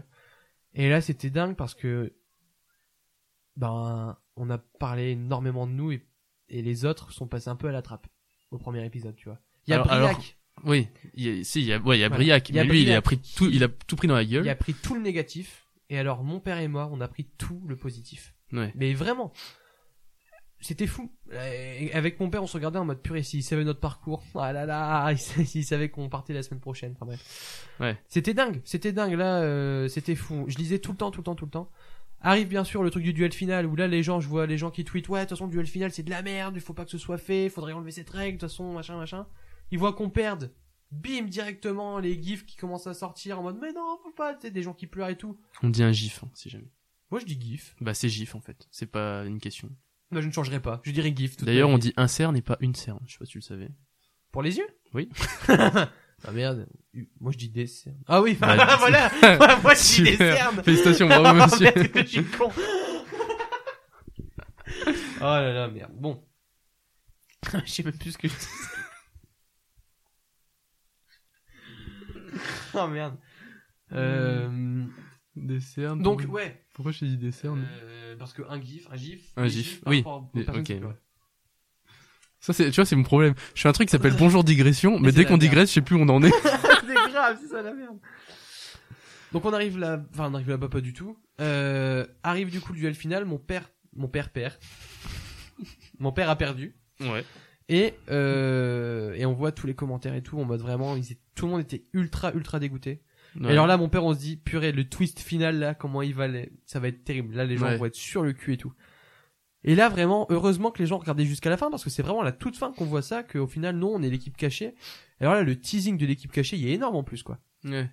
Et euh, tu vois que ça va être la déconne et tout. Et alors là, les gens, directement, c'est reparti en mode, ouais, ça va être énorme, euh, tu vous allez voir, vous allez reprendre la course, c'est impossible qu'ils perdent, euh, la production les veut, c'est impossible qu'ils perdent et tout. Et alors là, on voit que Pékin, c'est pas du tout triché parce que, bah, on a perdu quand même, hein. forcément. C'est clair. Mais euh, du coup, un élan fou, mais fou, c'était incroyable. Euh, on- moi, j'ai passé la nuit, j'ai passé une nuit blanche à lire tous les tweets. Et je le dis parce que j'en reviens pas. Avec mon père, j'étais limite en train de chialer, quoi. Tellement on a Ouais. reçu de, de positivité, de de bonne humeur et tout, c'était dingue, quoi. Et on s'est dit franchement la semaine prochaine, mais qu'est-ce que ça va être, quoi? Parce que la semaine prochaine, c'est un level au-dessus, Ouais. quoi. C'est là où vous allez. Et, vous et la production et tout. et, la production nous avait clairement dit que l'épisode 2 ce serait notre épisode il nous avait lancé le truc comme ça quoi ok très bien moi entre deux pendant la diffusion je bossais au cinéma justement. Je vous ai parlé tout à l'heure je bossais au cinéma en tant que Le vendeur. cinéma, ouais, de, de, de, au cinéma de Saint-Amand ouais. de énorme. Les gens venaient euh, pour manger des popcorn et ils voulaient que je leur signe leur euh, ticket de, de cinéma. En mode mais non c'est vous qui avez fait Pékin oh mais énorme on a hâte de vous voir vendredi prochain jeudi prochain c'était fou là euh, Il y a des dingue. gens qui ont fait des photos avec toi et tout Bien sûr. derrière, der- alors c'était dingue parce que les gens voulaient faire des photos, sauf que moi j'étais derrière le truc de popcorn. Ouais. Du coup ils se mettaient devant, je m'a- je je m'abaissais, enfin tu sais j'essayais de faire comme je pouvais quoi. Ouais. C'était fou, c'était fou. Donc ça c'était seulement le premier épisode et là le deuxième arrive. Et là franchement le deuxième c'était encore plus, c'était encore plus dingue parce que y a, en plus y a- là il y a des gifs du coup qui sont sortis de nous en mode où on se planquait et tout. euh. Ouais tu vois j'ai dit gifs pour toi. Ouais. Pour de toi. plaisir. Il y a des gifs qui sont sortis de nous, clairement de l'épisode. Je me suis dit, ça, c'est le but ultime, tu vois. Genre, Ça y est. je suis un gif, quoi. C'est super drôle. Et, euh, et là, on s'est dit, bah là, les gars, euh, ils vont voir qu'on est éliminé. Qu'est-ce que ça va être, quoi? Euh, Qu'est-ce que ça va être? Est-ce qu'il va se passer quelque chose de... Est-ce que les gens vont être heureux au final de nous voir partir ou est-ce qu'ils Ouais. vont être pas contents? Et les gens étaient ultra déçus de nous voir partir. Bah, normal. Mais là, tu vois, c'est encore une fois, c'est là où on voit que Pékin Express, c'est pas truqué. Parce que sincèrement, euh, c'est pas pour dire, tu vois, attention, hein, je veux pas paraître non plus le gars, Mhm. mais pour moi, il y a des gens en tout cas qui auraient pu suivre Pékin Express pour voir nos conneries. Voilà. Ouais. Pour voir euh, comment on allait faire nos conneries, etc. C'est- possible. Et euh, puis voilà quoi. Ben, Après, bim, donc fin, fin pour nous, fin de Pékin Express pour nous. Là, ça y est, c'est la vraie fin. Et donc il y a plein d'articles qui sont sortis en mode euh, les chouchous du public euh, qui sont partis, etc. Qui seront les nouveaux, machin. Enfin, bref, Ouais. euh, voilà. Mais je, je me posais une question, Ouais. euh, juste avant qu'on continue. Euh, dans- plus tard dans, dans Pékin Express, il y a par exemple donc Martine qui s'était blessée, euh, qui a du coup, enfin pour raison médicale, a dû quitter le Pékin Express. Elle, elle a été remplacée du coup par Lydia et, Mouni- et, et Mounir. Mhm. Mounir Lydia J'allais Mounir, ouais. J'allais dire Mounir, mais c'est Lydia et Mounir. Euh, du coup, qui sont revenus, qui avaient été éliminés la semaine d'avant. Est-ce que, enfin, ils vous ont pas du tout gardé euh, là-bas le temps d'une épreuve juste pour savoir si vous alliez devoir remplacer quelqu'un? Alors nous, non. Ça aurait, enfin, ça aurait pu être le cas. Ça, ça aurait clairement pu être le cas. Si ça s'était, enfin, si la cheville de, enfin, je crois que c'est la cheville ou son C'était sa cheville. sa moi. cheville qui, qui s'était vraiment détériorée. Et Euh, non, non. c'était nous, nous, on nous, nous a renvoyé directement. Donc, ouais, vous avez pas eu de. D'ailleurs, quand on a euh. été éliminé pour de bon, je me souviens de la tête du producteur qui était mais blanche, qui a dit purée, je comptais vraiment énormément sur vous, mais bon, c'est le jeu, machin. On dit bah ouais, c'est tout. hein. On n'a pas réussi, on n'a pas réussi. Enfin bref, euh, ils étaient vraiment très très déçus. La production était réellement très très déçue de nous voir partir si tôt. Ouais, parce que je, je sais que à Colanta par exemple, le celui qui a été éliminé reste toujours jusqu'à Mm. jusqu'à ce qu'il y ait au moins un autre éliminé pour le remplacer au cas où il s'il y a quelqu'un qui décide de partir. Exact, ouais, si tu vois. C'est pour ça que je, me- je me pose la question. Mais Nous non. Et d'ailleurs, Non. euh, les les gens se doutaient en tout cas, ne savaient pas, mais ils se doutaient que Martine et Steve allaient devoir abandonner suite à la blessure de Martine. Qui... Mais plus les épisodes passent, plus ils en parlaient quand même de sa cheville. Exactement. Ça se sentait qu'au bout d'un moment ça allait. Et euh, du coup, beaucoup beaucoup de personnes pensaient que nous on allait revenir à leur place puisque c'est eux qui nous avaient éliminés. Sauf- Beaucoup, sauf a, que, c'est le dernier éliminé qui prend la place de du, du du gars qui se barre quoi, Ouais. qui qui abandonne. Donc c'était DJ Mounir. Donc euh, eux, ils ont eu du bol en plus ils sont allés loin hein. franchement ils sont allés loin dans l'aventure ils ont failli gagner la finale etc. Oui, au final, euh, ils sont revenus, ils sont allés jusqu'en finale euh, contre les deux sœurs, Ouais. Laetitia et Aurélie. exactement Ouais. ouais. Comme quoi hein, ils ont enfin ils ont eu un bol monstre enfin c'est super pour eux moi j'étais Ouais. j'étais très heureux pour eux. Mais euh, sur sur internet ça me faisait rire parce qu'à chaque épisode il y avait des gens qui disaient ah mais si ça tombe ils vont revenir ils peut-être ils sont encore cachés tu sais des trucs comme ça j'étais en mode mais non les gars c'est tout nous nous on le sait hein, nous on est éliminés éliminés hein, tu sais, c'est mort Tu regardes cinq épisodes après, à chaque fois, tu les vois dans un petit coin. Non, ça, non, les gars, ils sont vraiment chez eux, en fait. c'est Ah fini. bon. et du coup enfin voilà donc nous ça s'est terminé comme ça euh, Donc, avec plein de messages d'amour. et alors ce qui est, et- ce qui m'a étonné Ouais. parce que moi du coup je me suis quand même amusé à faire ça c'est que j'ai j'ai regardé et en tout tu dirais qu'on est resté combien de temps nous seulement à la télé? Parce qu'on est resté en tout donc euh, deux épisodes de Pékin Ah, Express tu veux dire en temps cumulé, juste avec vous à Exactement, on, est, on a fait donc deux Pékin Express, donc qui durent chaque épisode deux heures et demie, et Ouais. euh, un et deux épisodes d'itinéraire bis où on était dedans, tu sais, je compte aussi ça moi, qui Ah, durent chacun une heure. Les itinéraires bis, j'ai j'ai vu, j'ai vu les tiens, j'ai pas vu ceux d'après. Euh, mais euh, donc temps cumulé de toi, tant que euh, cumulé, ouais, ouais. je pense que c'est pas énorme. Je pense au final les, les gens ils, ils vous ont kiffé alors que pourtant on vous voit pas tant que ça. Exactement, on nous a vu Je en pense 30 tout, minutes, c'est le temps exact, c'est ça? À la minute putain, près, je- je- 30 minutes. On nous a vu que 30 minutes, 30 euh, minutes à la sur, télé, euh, donc 5 heures d'épisode, sur 5, basique. 6, 7, sur en tout 7 heures de programme, Donc on nous a tout vu tout que compris, ouais. 30 minutes. 30 minutes en 7 heures. Ouais. Euh, donc euh, je compte aussi donc les, les best-of dans l'itinéraire bis, Ouais, ouais, ouais. tu vois, euh, et les gens nous ont kiffé à mort, enfin Parce On que a eu c'est des- ce qu'on retient en fait. Ce qu'on retient d'un épisode de Pékin Express, c'est les moments où on s'est marré. exactement. Beaucoup plus que euh, genre euh, un tel qui a pris un tel, enfin qui a pris, euh, Mais ça, tu vois, pris c'est un fou. mec, enfin, enfin, qui a pris un stop. nous, on pensait sincèrement que voilà, les gens euh, s'étaient marrés et c'est tout. On, on allait nous oublier comme ça, sauf qu'on on nous a pas du tout oublié très vite. Genre même maintenant, dans le métro, il y a des gens qui sont là et qui me disent, oh purée, vous nous avez fait tellement rire dans Pékin Express. Je dis mais, enfin, c'est dingue d'entendre ça. Je veux dire, on est quand même en décembre. Le truc qui s'est fini en juillet. C'est quand la dernière fois qu'on t'a qu'on t'a parlé de ça? La dernière fois, la toute dernière fois, c'est parce que maintenant je suis stagiaire à RTL2 et il y a un, euh, il y a un, euh, comment on dit, Il un agent de sécurité qui était là, qui, qui nous ouvre le matin très tôt et euh, qui euh, m'a reconnu, qui m'a dit purée mais non, t'as fait Pékin et ça y est maintenant tu bosses chez nous. J'ai dit bah je bosse, je suis stagiaire quoi, donc euh, je bosse pas vraiment, mais ouais c'est dingue. Le, le, le truc le plus ouf qui m'est arrivé où, euh, où on m'a reconnu, c'est justement quand j'étais allé à RTL2, j'avais dû prendre mon sac euh, ado Pékin Express pour faire une vidéo promo pour dire qu'en gros Ouais. le stagiaire avait fait Pékin Express, tu vois, c'est pas tous les jours quand même. Et euh, j'avais pris mon, mon sac Pékin Express et du coup l'aller c'est en Uber parce que le matin très tôt il y a pas de métro Ouais. et le retour c'était en métro par contre. Et là dans le métro je te dis pas comment j'ai été dévisagé, t'imagines. Ouais. Et, euh, et je sors du métro et j'avais mes écouteurs, normal tu vois, et puis c'est une rue, il y a souvent des pimpons, enfin voilà quoi. Des quoi? Des pimpons. Des, des, des, ah, des, Des sirènes. sirènes, Ouais, c'est bon. Et moi, je dis des pimpons, ouais, ça va. Ça marche aussi, des pimpons. Benjamin, 8 ans. Ah des, oui. des pimpons. Et ben, euh, du coup, j'entends, ça se rapproche, mais tu sais, enfin, c'est une rue, quoi. Et là, je vois à côté de moi qu'il y a une voiture de police qui, euh, qui s'arrête, mais genre, limite au frein à main, tu. T'entends le bruit des deux, et tout. Ouais. Euh, c'est quoi ce délire, tu sais. Enfin, moi, je faisais même plus gaffe parce que j'avais mon sac. Le, j'enlève mes écouteurs. Le gars de sa- de- descend sa, descend sa fenêtre Ça vite. ouais. sa vitre. Ouais. Et il dit alors je vous dépose où? Je dis mais non c'est pas vrai quoi. Du coup le gars il me dit euh, j'ai parlé au moins 15 minutes avec ces policiers là.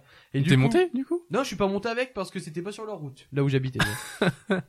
mais les gars étaient chauds ils m'ont dit ouais nous on aurait kiffé le faire. Je dis mais les gars allez-y tout le monde peut faire Pékin Express. Sincèrement ça c'est c'est peut-être bateau mais tout le monde peut faire Pékin Express. Euh, là il y a pas besoin d'avoir une condition physique de ouf. Donc donc en gros en plus en plus de ça du coup il y avait la police donc avec les gyrophares hein, parce qu'ils avaient Oui. pas arrêté leurs gyrophares. Ils avaient quand même arrêté la poursuivez, sirène, tu vois. poursuivez des braqueurs, mais Et, euh, et du coup, ça a fait un attroupement autour de la voiture de police. Et là, j'ai dû faire euh, une genre de petite séance photo avec tous les gens qui étaient autour. Ils sortaient du carrefour et tout. Enfin, là, c'était le truc le, qui m'a le plus ému, vraiment. C'est parce que je suis au final resté une demi-heure avec ces gens qui voulaient juste savoir comment s'était passé euh, Pékin Express et tout. Mais donc, en tout cas, c'est comme ça que ça s'est fini mon aventure Pékin Express. Voilà. Là, vous savez vraiment tout, même les moindres détails de mon aventure de Pékin. Là, pour le coup. euh. Trop bien. Ben en vrai moi ça enfin c'est le genre de truc que j'aimerais bien faire. Je regarde pas énormément d'émissions à la télé. Euh, je regarde euh, Rendez-vous un terrain inconnu, que je kifferais faire, mais faut être connu déjà pour faire ça. Euh, ou euh, et Pékin Express, ça fait partie. Je trouve ça vraiment cool. Eh ben, sache que euh, c'est la télé-réalité, parce que ouais, c'est une télé-réalité quand même. hein. Oui. C'est la télé-réalité la plus... euh, ou que les Français veulent le plus faire, Ouais. d'après une étude en tout cas. Et moi, je t'avoue que tu vois, bah, Bah, ça, ça a l'air moins galère que Colanta au niveau survie. Ouais. Mais c'est c'est- pas pareil du tout, quoi. oui, non, mais ça C'est- n'a rien c'est à pas voir. pareil. Mais Moi, je- moi, tu vois, je ferais jamais Colanta. Parce que ça m'attire pas. Genre, tu restes sur une île, tu fais des épreuves. Ouais.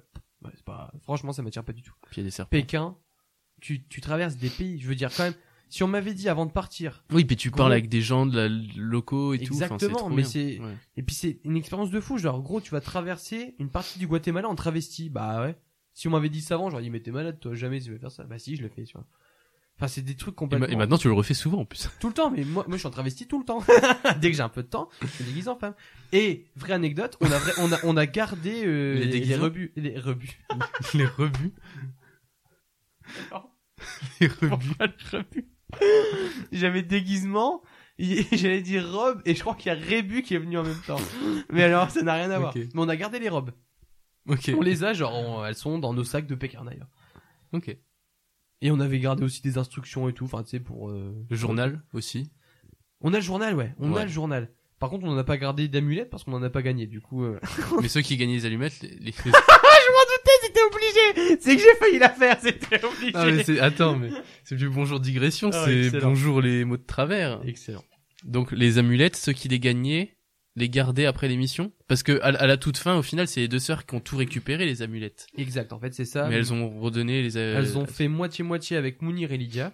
ouais. Et Mounir et Lydia, eux, en ont envoyé à ceux qui en avaient gagné, quoi. Parce qu'au moins qu'ils en aient une aussi, eux. Bah ouais. Nous- donc nous, on n'a jamais touché une amulette de notre vie, quoi. La seule fois où on l'a vu le plus près, c'est quand euh, les deux sœurs l'ont gagné euh, à la deuxième étape, où on était nous éliminés. les deux sœurs avaient leur amulette. J'ai dit, ah, bah, sympa, bah, Ouais, c'est profitez. Ok. Putain, mais sacrée aventure, du coup. non, mais c'était dingue, c'était sincèrement fou. Même si c'était au final qu'une semaine d'aventure, c'était fou. Une semaine sur six, quoi. Une semaine sur six, ouais. Mais Et- Est-ce que depuis euh, la fin de Pékin Express, on t'a proposé euh, euh, soit de refaire, euh, par exemple, enfin, il y avait du coup, comme tu as dit, il y avait Itinéraire bis. Est-ce qu'on vous a proposé, par exemple, de faire euh, Itinéraire bis comme euh, cette saison, il y avait euh, Wang a midi. Wang Mehdi, exactement. Euh, Est-ce qu'on vous a proposé de le refaire, par exemple, pour la saison prochaine? Ou est-ce qu'on t'a proposé d'autres euh, d'autres émissions de télé, de trucs comme ça? Alors. Est-ce qu'on va te revoir à la télé? Telle est la question. Ah bah moi j'adorerais, moi bien sûr j'adorerais refaire de la télé. Enfin moi, Ah, en même temps j'ai eu une expérience tellement positive, comment veux-tu quoi? C'est c'est impossible de, Ouais. de ne pas vouloir. On nous a pas du tout proposé itinéraire bis. Pas du tout. Pas encore, Euh, peut-être Peut-être plus tard Non sincèrement là pour... en tout cas je sais que pour la saison prochaine. Parce que. Wang, il a fait quelle saison, lui? Il avait fait une très vieille saison. il a fait beaucoup de saisons. Wang. En fait c'est ça le truc. Wang il a fait beaucoup de saisons. Il a fait euh... il me semble trois ou quatre saisons. Ah de, de Pékin Express. Ouais, ouais, ouais. Donc euh, Wang, on, il y en a fait beaucoup.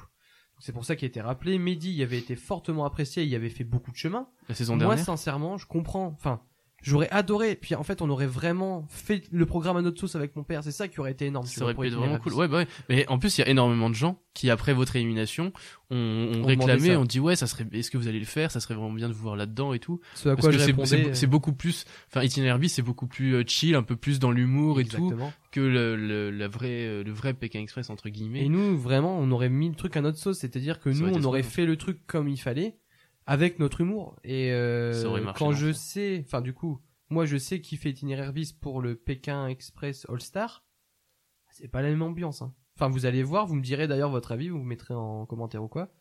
Mais euh, ça va pas être la même ambiance. Là, sincèrement, ça va pas être pareil. Du coup, Pékin All Star, on nous l'a pas proposé non plus. Mais Ouais, parce que donc bientôt, enfin là, euh, franchement, je crois que ça va être diffusé début janvier, je crois. Début janvier. Début ah c'est c'est pour, euh, ok, c'est entre deux saisons. Exactement. Ok, donc euh, un All Star avec euh, plein d'anciens duos. Alors c'est ça, ouais, des, des des- anciens qui ont fait. euh, Alors il y en a quand même pas mal de notre saison au final. Ouais. Euh, On- on- je- ils ont déjà été je annoncés ou pas Je peux encore pas dire. Ouais, si, si, si, si, si, c'est bon, je peux dire. Euh, Fabrice va le faire avec euh, un autre inconnu, une autre inconnue. Je sais plus son nom. Ok. In- Ingrid, il me semble. Ok. Mais ça, c'était annoncé, donc je peux le dire. Fabrice qui était avec Briac du coup. Qui était avec Briac, exactement. Donc là, ils ont cassé le binôme pour en refaire un nouveau.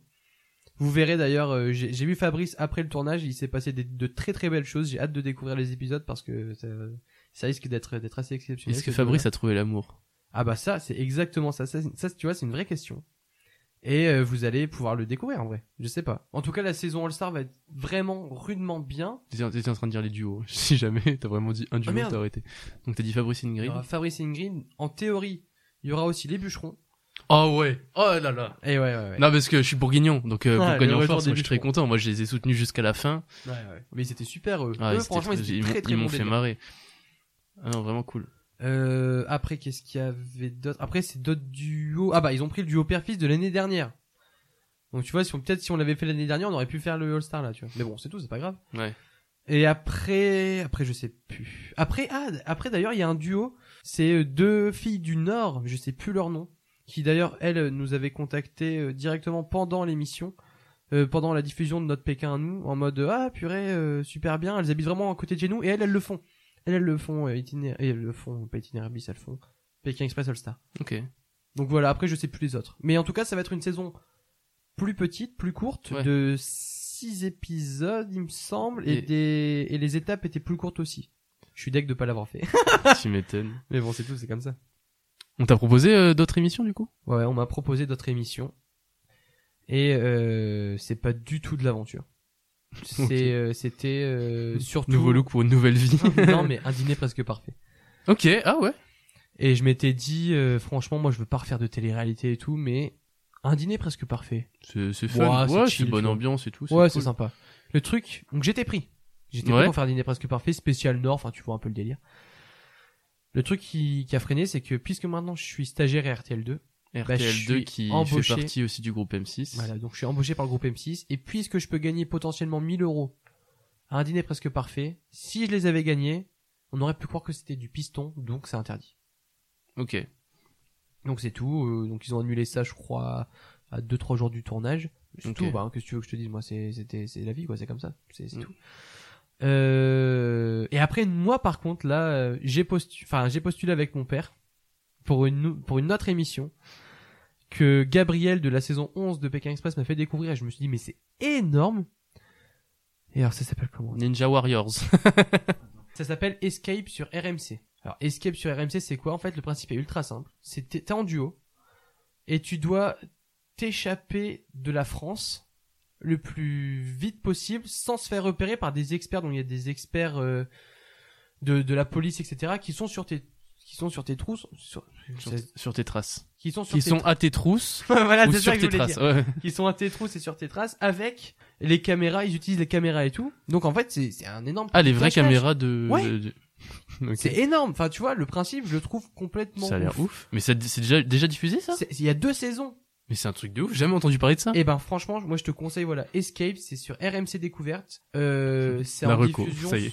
souvent sur, euh, c'est souvent le jeudi soir, il me semble. Ok. etc. Ouais. C'est énorme parce qu'en fait, c'est un cache-cache géant. Et alors là, j'ai dit à mon père, mais attends, nous, on a fait le binôme caché. Bon, certes, ça nous a pas réussi. ouais. mais on n'avait pas été découvert. Et là, le truc, c'est qu'en fait, on a 21 jours pour disparaître totalement des écrans radars. Et le truc énorme, c'est qu'ils ont un genre de PC de contrôle, tu sais, où ils sont tous là-dedans. Et en plus, ils ont des agents sur le terrain dans toute la France. Donc, si jamais tu te fais repérer, il y a un gars qui te suit en auto et tout.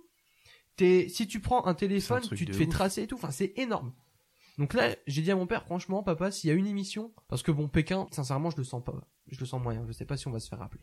On verra. Ce serait énorme qu'il nous rappelle. Il y a encore d'autres trucs. Par exemple, tu vois, Wang, il arrête pas de me dire, mais si, c'est sûr et certain que vous allez vous faire rappeler. Vous avez tellement été Oui, iconique et peut-être tout. pas la tout de suite, 12. mais peut-être. euh, voilà. Pour un futur All-Star, il me dit. Mais bon, en tout cas, pour là, actuellement, je crois Si, que si le pas- All-Star marche très bien là, il risque d'en refaire d'autres. Alors, il y a aussi ça. Il y a aussi le problème des audiences, hein, parce que je, je sais pas si t'as vu les audiences qu'on fait, qu'a fait Pékin Express cette année. Bah, au début, ça a bien commencé, il me semble. Au début. Voilà. Grâce à qui? Grâce à Bibi! Non, non, non, je déconne. Mais en tout cas, si. nous, En vrai, ça, ça a joué. Parce que les gens, ils vous trouvaient super, et dès qu'ils ont vu que vous étiez plus là, c'est vrai que l'émission, elle avait plus ce même goût, un peu bon délire et tout. il y avait plus le On- côté on, on délire. était beaucoup plus dans la compétition, et c'est pas forcément ce qu'on recherche. C'est ça exactement. En fait, nous on a eu, euh, on a réussi en tout cas avec mon père à faire tenir la, la barre entre premier et deuxième épisode. Parce que bon, le premier épisode c'est la découverte, tu sais pas qui, Oui. tu vois. Donc c'est tout, tu, tu regardes. Ouais, bien sûr. Les gens se sont peut-être attachés à nous et puisqu'en fait derrière il y avait un gros enjeu, c'est-à-dire que franchement, enfin, du coup on était un binôme que les gens appréciaient et puis l'enjeu derrière était de voir si on allait réussir ou pas. Du coup on a réussi à faire stagner. On a, le deuxième épisode n'est pas descendu, donc ça Ouais. c'est déjà très beau, tu vois. Quand on a été éliminé, par contre, bah là, ça, ça a baissé. Et ça, ça a baissé, baissé, baissé jusqu'à quand même faire une finale en dessous des 2 millions. Et là, par Ouais. contre, pour M6, enfin, moi, je sais ce que vaut dur, M6, c'est, c'est horrible. Je veux dire, quand tu vois que, que, comment? Quand tu vois que L'amour est dans le pré, ça fait du 4,5 millions, euh, pas la dernière ni la première, tu sais, je te parle vraiment en moyenne, ça fait Ouais. 4,5 millions. Bah, quand tu vois qu'une finale de Pékin Express qui doit taper normalement du 3 millions, 3 millions 5, fait même pas 2 millions, bah, c'est qu'il y a un problème quelque part. Ça aussi, il y aura le problème des audiences, hein, ça, je sais pas comment ça va faire. hein. Ouais. Ouais, je sais pas. On verra ça. L'avenir nous le dira. L'avenir nous le dira. Et ben justement, parlons d'avenir, pas Oui. du tout. non, euh, donc du coup, tu l'as dit, t'es actuellement, euh, t'as un peu fermé cette page euh, télé. Ouais, c'est tout, là, Enfin, t'attends euh, peut-être des nouvelles d'Escape, du coup. Ouais, ce serait énorme, Voilà, ça, ça serait cool. énorme. Mais euh, en attendant, du coup, donc tu as dit, t'es en, t'es en, en école euh, de radio, Exact, ouais. école de France, et du coup, t'es en stage à RTL2, comme tu Ouais. l'as dit, dans le. Double expresso non, non, mais ça, c'était dingue aussi. Parce qu'en fait, euh, j'ai passé mon entretien pour le double expresso euh, en juin. Donc, euh, pas du tout. Juste, enfin, juste avant, enfin, un, un peu avant la diffusion de Pékin Express. quasiment deux, un mois et demi, voilà, Ouais. parce que ça a commencé mi-juillet. Donc je passe mon entretien et tout, le feeling il passe hyper bien, tu vois. Et, et je me suis dit, ouais, faut quand même que je le place, tu vois, que j'ai fait Pékin, mais comment le dire? Et je leur ai dit, écoutez, si jamais vous voulez me découvrir un peu plus, euh, le mois prochain, il y a, euh, il y a Pékin Express à la télé. Et ils comprennent ils disent, bah ouais, bah ouais, il y a Pékin, ok, d'accord. Et là, euh, je leur dis, ouais, enfin, du coup, je l'ai fait avec mon père. Et alors, ils étaient en mode, mais non, c'est pas vrai, mais t'inquiète, on va te regarder et tout, machin, enfin, tu vois. Et puis en plus de ça, le feeling était hyper bien passé. avec- Il y avait Grégory Hacher qui était là, il y avait Jérémy, le réalisateur, et il y avait Jules qui est le coordinateur antenne. Où en fait, moi, le stage, je suis plus le stagiaire de Jules euh, puisque je je fais beaucoup de choses en amont, voilà, plus qu'autre chose. Donc voilà, ça se passe et tout. euh, Ah non, attends, j'ai dit une connerie alors. C'était pas début juin, c'était début juillet. Bah oui, je suis con. Ouais. Parce que c'était début C'était juillet. après ton retour du Costa Rica. Exactement, Ouais. c'était début juillet. Pour un stage qui devait commencer du coup fin août, le 18. ou Ouais, pour la 19. reprise de la matinale, du coup. Exactement. On m'a rappelé deux ou trois jours après, et là, c'est- là c'est Jules qui m'appelle et il me dit, euh, ouais bon ben, on a trouvé notre stagiaire. hein. Mais en fait, il nous avait dit que dans tous les cas, il nous rappelait, tu vois. Dans tous les cas, il nous rappelait. Et là, il me dit, bon, on a trouvé notre stagiaire. J'ai dit, bon, bah, c'est pas moi, tu sais. Bon, bah, bravo à vous. Ah non, mais c'est toi. Dit, ah! Ah! merci les gars, merci! Ah, j'étais heureux, j'étais refait. Parce que là, Ouais. franchement, enfin, on le sait, là, on est dans une école de radio, toi aussi, hein. T'es- on est dans la même école. Euh, on sait quelle galère c'est pour avoir un stage. Ouais. Et quelle galère c'est en plus d'avoir un stage dans une matinale. Et là, c'est pas n'importe quelle matinale, c'est quand même d'un gros groupe. Et Ouais, c'est RTL2, RTL2. c'est c'est important. Du coup, j'étais refait, j'étais ultra heureux. Et là, du coup, bah, je suis actuellement en stage. Je suis en stage jusqu'au 28 février à RTL2 Donc, et il, te je reste vis ma encore, meilleure euh, il te reste encore deux mois. Un peu plus de deux mois. Exact, ouais. Il me reste deux mois. En gros, c'est, euh, j'espère, franchement, je, je rêve qu'il qu'il puisse me garder, mais c'est impossible. C'est, à part s'il y a quelqu'un qui, qui se barre de son poste ou quoi, mais c'est impossible. Du coup, bah, écoutez, les gars, si jamais il y a des radios qui nous écoutent, je suis à la recherche d'un stage euh, début, pour début mars. N'importe quoi, je suis dispo. Et je suis gentil, je vous jure, je suis gentil. Et si, et si l'équipe du Double Expresso nous écoute, Et si l'équipe du Oh, putain, merde. Et si l'équipe du Double Expresso nous écoute, les gars, prenez-moi en CDD, nom de Dieu. Allez, je ne demande que ça. je crois qu'ils vous aiment énormément. Ah oui. Euh, et donc, euh, après le cinéma, la télé, là maintenant la radio, qu'est-ce que qu'est-ce qui t'attire le plus pour le futur? Si t'as le choix entre les entre les trois, bon, je pense que tu, de ce que j'ai compris, tu te tourneras bien plus vers le cinéma que vers la télé, si t'as le choix. Mais maintenant que t'as découvert le monde de la radio, est-ce que tu tu te vois plus, enfin, où, dans quoi tu te vois le plus en fait? Moi, je vais te dire, je vais te dire exactement ce que j'avais en tête. M'engueule pas. Non, non, parce que c'est bon. Ah, moi, je, moi, je vais te dire, mon petit pote. Euh, Putain, j'ai j'ai l'impression que je vais en prendre une. Non, non, non, non, mais je vais te dire un vrai, un vrai truc, c'est que moi, mon but, bien sûr, c'est de faire du cinéma. Voilà. Je te, je te le cache pas, j'ai la formation qui est faite pour ça. En plus, le truc du long métrage, ça m'a donné le goût à mort. J'ai trouvé ça complètement fou. C'est vraiment le truc que je veux faire. Donc, j'ai décidé de faire une école de radio pour après avoir un poste d'animateur radio, mais pas, je dis pas du tout dans une grande radio ou quoi, mais dans une radio de province ou j'en sais rien. Ouais. Pour m'assurer un SMIC et pour qu'à côté de ça, je puisse continuer les castings et tout pour faire du cinéma. Voilà, euh, donc moi mon but c'est d'avoir un boulot en radio, mais de continuer tout ce qu'il faut, tout ce qu'il faut pour faire du cinéma. Si demain, on te propose deux choses en même temps, tu dois choisir. Soit t'es l'animateur principal d'une matinale en radio. Alors dis, dis-moi Ou- un nom de radio, parce que Faut que je te donne un nom de radio? Ouais, parce que ouais. Parce que sinon, je vais te dire non. Mais Ben, j'en sais rien. par, par exemple, RTL2. on passe toujours le bonjour Ouais, à l'équipe du RTL2. Jux Expresso. Bon, imagine que demain on te propose le le comment l'animation principale d'une matinale, par exemple RTL2. euh, Enfin, voilà, imagine Mhm. la radio de tes rêves. quoi. Ouais, ouais, ok. Et à côté, on te propose en même temps un, son- un second rôle dans un film au cinéma. Un second rôle? Un- ouais, un second Ah, rôle. ok, ok. Donc, les deux vont te prendre un an, parce que le tournage du film, ça a duré un an, c'est un, un long film, ok. Et si tu signes pour euh, animer en animateur principal, c'est un an aussi, tu, si tu Ouais, signes pour la ouais. saison. Qu'est-ce que tu fais? Oh purée, bah, là, j'hésite à fond. Oh. Parce qu'en fait, oh purée, je sais pas du tout. Alors, n'y crois pas trop. Hein, Non, non, mais enfin, mais en vrai de vrai, après, si, tu vas pleurer. si jamais un jour, il y a un truc comme ça qui se profile, putain, je sais pas. euh, Tu sais, en vrai de vrai, je dirais animateur radio pour le contact avec les gens. Quand même. Ouais. Et du coup, euh, créer, euh, parce que le cinéma, bien sûr, t'as contact avec les gens, mais c'est pas du tout le même. Ouais, Là, en radio, il y a des inserts, les gens, tu peux leur parler, etc. Et à mon avis, t'apportes quand même plus en radio au quotidien aux gens. Voilà. Donc euh, la radio quand même, ouais, ouais, ouais. C'est quoi tes, tes projets pour la suite, du coup? D'autres castings? Moi, sincèrement, le truc que je kifferais faire, c'est... euh, D'ailleurs, j'en ai parlé au producteur de Pékin Express. C'est un truc euh, où, avec mon père et moi, on soit pas candidat de Pékin, mais qu'on a un rôle dedans qui pourrait euh, déterminer un peu des trucs. euh, Là, franchement, je dis rien parce que si ça se fait, c'est énorme. Si ça se fait pas, c'est nul, tu vois.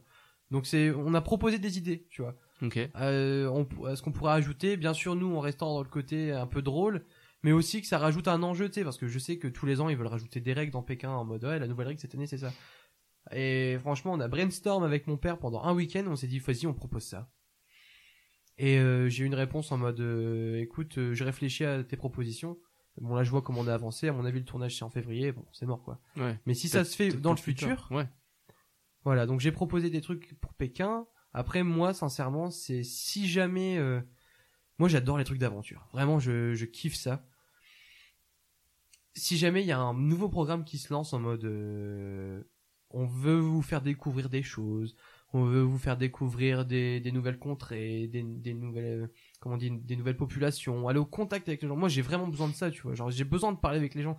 J'ai besoin d'avoir du contact avec eux. J'ai besoin d'avoir des réactions. J'ai besoin d'avoir quelque chose avec eux. Tout le temps, tout le temps, tout le temps.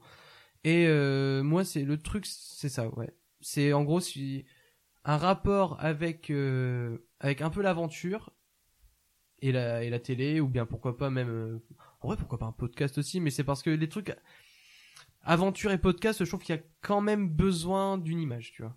Ouais. Bah, un podcast d'aventure, c'est compliqué. Tu quoi. vois, c'est chaud. Ouais. C'est ce que je me dis. À la limite, tu peux faire une émission avec des, j'allais dire des tribus, mais parce que ouais, ça existe encore des tribus Shugon, oui. Donc Oui. tu peux faire des émissions avec des tribus et tout. Mais pour moi, ouais, le... pour la traduction, c'est galère, et puis c'est intéressant de les voir aussi. Exactement. Mais donc moi je kifferais faire un truc. euh, Donc si jamais il y a des gars qui se lancent dans la production de documentaires, euh, dans des, euh, dans la production de documentaires aventuriers, etc. Mais moi je suis clairement chaud. On s'appelle, on se contacte et je suis chaud de fou. Bah, le message est passé, je Ah oui oui oui. Ok. euh, Benjamin, pour terminer euh, ce, ce podcast, Mhm. qui va être beaucoup plus long que le premier épisode, hein, je Bah, te suis l'annonce déjà. les gars, vraiment. Je pense que on va avoir on- au moins deux heures. heures. Non, je pense au moins deux heures de. Non. Si, si, je pense. Deux heures? Ouais, je pense. Euh, Benjamin, avant de terminer ce podcast, Eh oui. est-ce que tu as une recommandation culturelle euh, Bah en vrai, si vous connaissez pas Escape, là, 21 jours pour disparaître, ça je vous invite à regarder. Si vous aimez un peu, C'est sur RMC, c'est t'as dit. sur hein RMC. Ouais. Si vous aimez un peu ça, les le côté cache-cache géant dans toute la France, c'est énorme à regarder et c'est très très peu connu. Il y a tous les épisodes en streaming là, je, peux- je vous le dis. Sur YouTube ou sur le Sur en streaming. Sur- sur le streaming de la chaîne. Il me semble que c'est sur le streaming de la Ok. chaîne, c'est ça. Ça c'est énorme à regarder parce que t'es es toujours en suspense à mort quoi. C'est c'est fou. Donc ça c'est une très bonne euh, une très bonne émission qui se regarde un peu comme une série quoi avec des épisodes etc. Ok. Et à part ça, sincèrement, non, j'ai pas d'autre chose. J'ai pas découvert de Je choses. sais là, ce pas, musique, euh, euh, truc comme ça. mus- la musique que je kiffe en ce moment, moi, c'est Insane d'Offenbach. Là, moi, je la kiffe. J'ai- Ok. Je l'écoute vraiment tout le temps. Après, bien sûr, il y a la playlist de Noël. C'était obligé. Mais bon, après, voilà, c'est des trucs basiques, quoi. Qu'est-ce qu'on pense de All I Want for Christmas Is You de Maria Carey? Et ben, j'ai vu qu'elle a été première euh, seulement cette année. Euh, All I Want for Christmas. Heureusement que t'étais en, en espagnol. J'ai vu qu'elle était seulement cette année première, euh, la chanson de Maria Carey, là, All I Want for D'habitude, elle, elle y est pas Elle première. était pas première, non. Avant, non. Euh, et moi, je la kiffe, alors moi, je- qu'est-ce que tu veux que je te dise? Moi, je l'adore, cette chanson. Bah, écoute, Maria, si tu nous écoutes. t'as t'as bien raison. Et bah justement, euh, ce podcast sort le, le 25 décembre. Mhm. C'est donc Noël aujourd'hui, Benjamin. Pour ceux qui écoutent, en tout cas, Ouais, le jour de sa sortie. Pour tous ceux qui ont écouté, euh, voilà, en ce jour de Noël, bah, écoutez, un très bon Noël à vous tous et à vos proches. Euh, J'espère que vous avez passé de bonnes fêtes. Et euh, si vous voulez me faire un cadeau à, à Benjamin et à, à moi-même, d'ailleurs, Oui, moi, je Euh, hein. voilà, n'hésitez surtout pas à partager ce podcast. Voilà, ce serait, voilà, ce serait un petit cadeau. Oh, oui, ça, oui, ça, ça coûte cadeau. rien et ça, ça nous fera plaisir à tous les deux. C'est sûr.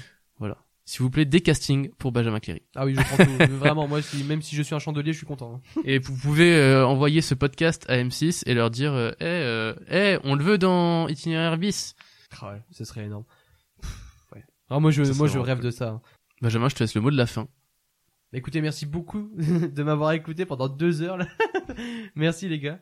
Et euh, je vous souhaite une de très bonnes fêtes de fin d'année. Et je vais vous dire, je vous fais un gros poutou. Merci d'avoir écouté ce deuxième épisode de Bonjour Digression. Tu peux me retrouver sur Instagram et Facebook, Bonjour Digression tout attaché, ou retrouver toutes les infos liées à ce podcast et à ceux qui arrivent sur le site web www.bonjourdigression.fr. Tu peux également t'abonner sur toutes les plateformes de podcast et laisser 5 étoiles sur iTunes, c'est ce qui m'aide le plus. Moi je te dis à dans 15 jours pour un nouvel épisode. Salut